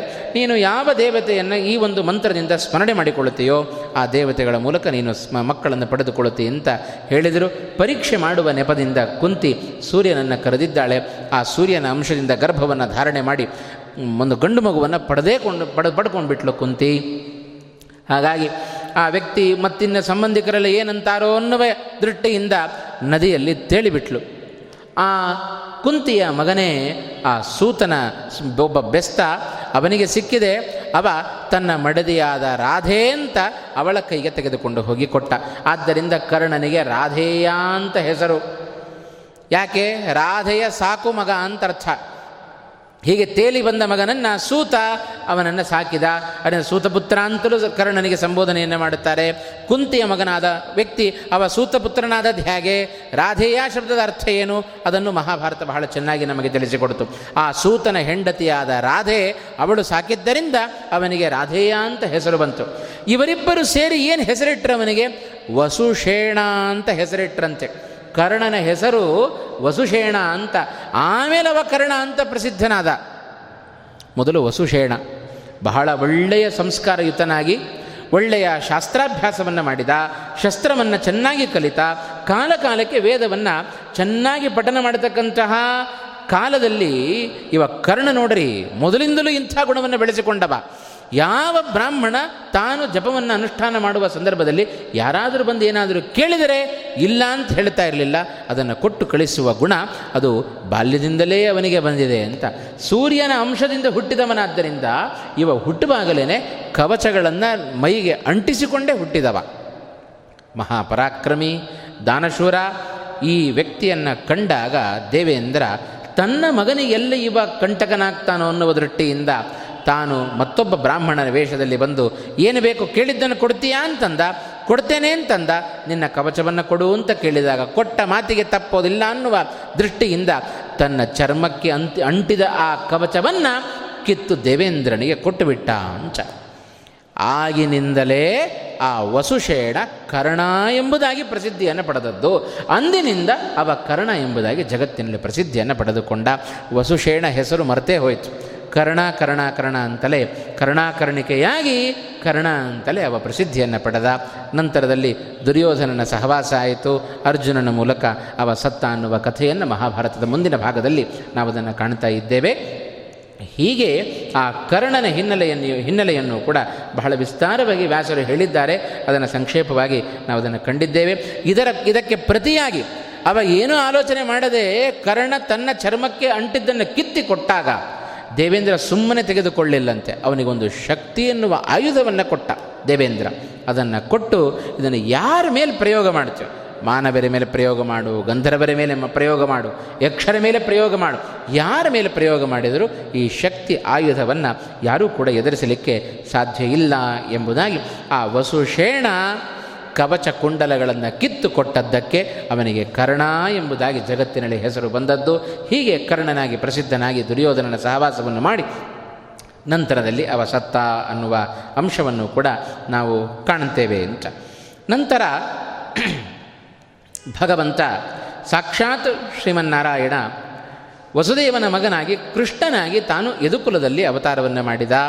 ಕೃಷ್ಣಾವತಾರದ ಕಥೆಯನ್ನು ಏನು ಇಲ್ಲಿ ಹೆಚ್ಚಿಗೆ ಅದನ್ನು ಪ್ರಸ್ತಾಪ ಮಾಡಲಿಲ್ಲ ವ್ಯಾಸರು. ಆ ಕೃಷ್ಣನ ಅಣ್ಣನಾಗಿ ಆದಿಶೇಷ ಬಲರಾಮನಾಗಿ ತಾನು ಅವತಾರವನ್ನು ಮಾಡಿದ. ಕೃಷ್ಣನ ಮಗ ಪ್ರದ್ಯುಮ್ನ ಸನತ್ಕುಮಾರನ ಅಂಶದಿಂದ ಅವ ಹುಟ್ಟಿದವ ಪ್ರದ್ಯುಮ್ನ. ಸುಮ್ಮನೆ ಸೂಚಕವಾಗಿ ಎಲ್ಲವನ್ನು ಕೂಡ ನಾನು ಹೇಳ್ತಾ ಇದ್ದೇನೆ.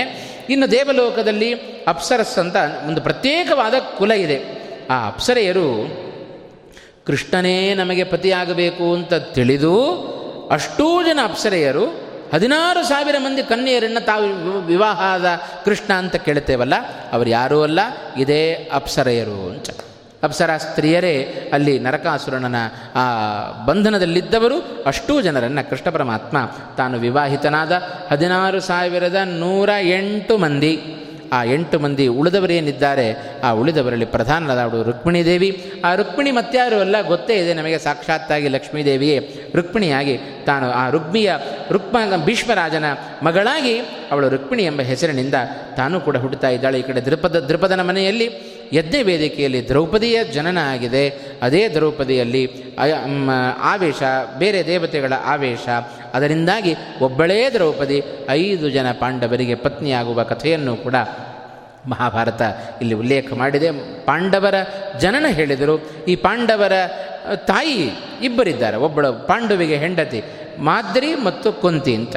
ಇವರಿಬ್ಬರು ಸಿದ್ಧಿ ಮತ್ತು ಧೃತಿ ಅಂತಕ್ಕಂಥ ದೇವತಾ ಸ್ತ್ರೀಯರು. ಸಿದ್ಧಿ ಎನ್ನುವ ದೇವತಾ ಸ್ತ್ರೀ ಕುಂತಿಯಾಗಿ ಹುಟ್ಟಿದರೆ ಧೃತಿ ಎನ್ನತಕ್ಕಂಥ ದೇವತಾ ಸ್ತ್ರೀ ಮಾದರಿಯಾಗಿ ಪಾಂಡವರ ಜನನೀಯರಾಗಿ, ತಾಯಂದಿರಾಗಿ ಅವರಿಬ್ಬರೂ ಕೂಡ ತಾವು ಅವತಾರವನ್ನು ಮಾಡಿದ್ದಾರೆ. ಅಂತೂ ಹೀಗೆ ಜನಮೇಜನಿಗೆ ವೈಶಂಪಾಯನರು ಎಲ್ಲ ದೇವತೆಗಳ ಹಾಗೂ ಅಸುರರು ಹೇಗೆ ಹೇಗೆ ಹುಟ್ಟುಕೊಂಡಿದ್ದಾರೆ ಆ ಜಗತ್ತಿನಲ್ಲಿ ಅನ್ನೋದನ್ನು ಬಹಳ ಸಂಕ್ಷೇಪವಾಗಿ ಅದನ್ನು ತಿಳಿಸಿದ್ದಾರೆ. ಮುಂದೆ ಮತ್ತೊಂದು ಮಹಾಪ್ರಸಂಗ, ನಾಳೆ ಕೊನೆಯ ದಿವಸ, ಆದ್ದರಿಂದ ಇನ್ನು ಎರಡು ಮೂರು ಅಧ್ಯಾಯಗಳ ಸಾರವನ್ನು ನಾವು ನೋಡಬೇಕಾಗಿದೆ. ಯಯಾತಿಯ ಸಂಕ್ಷಿಪ್ತ ಚರಿತ್ರೆ. ಜೊತೆಗೆ ಶುಕ್ರಾಚಾರ್ಯರು, ಶುಕ್ರಾಚಾರ್ಯರ, ಆ, ಒಂದು ವಿಶೇಷವಾಗಿರತಕ್ಕಂತಹ, ಆ, ಮಂತ್ರ ಸಿದ್ಧಿ, ಇವುಗಳ ಪ್ರಸಂಗವನ್ನು ಮುಂದಿನ ಅಧ್ಯಾಯದಲ್ಲಿ ವ್ಯಾಸರು ಉಲ್ಲೇಖ ಮಾಡುತ್ತಾ ಇದ್ದಾರೆ. ಈ ಆತಿಯ ಚರಿತ್ರೆಯೊಂದಿಗೆ ನಾಳೆ ದಿವಸದ ಪ್ರವಚನ, ನಮ್ಮ ಪಾಲಿನ ಪ್ರವಚನದ ಮಂಗಳವನ್ನು ಮಾಡೋಣ ಅಂತ ಹೇಳುತ್ತಾ, ಇವತ್ತಿನ ಪ್ರವಚನವನ್ನು ಭಗವಂತನಿಗೆ ಅರ್ಪಣೆ ಮಾಡ್ತಾ ಇದ್ದೇನೆ. ಕೃಷ್ಣಾರ್ಪಣಮಸ್ತು. ಕಾಯೇನ ವಾಚ ಮನಸಾ ಇಂದ್ರಿಯೇರವ ಬುದ್ಧ್ಯಾತ್ಮನ ಸ್ವಭಾವ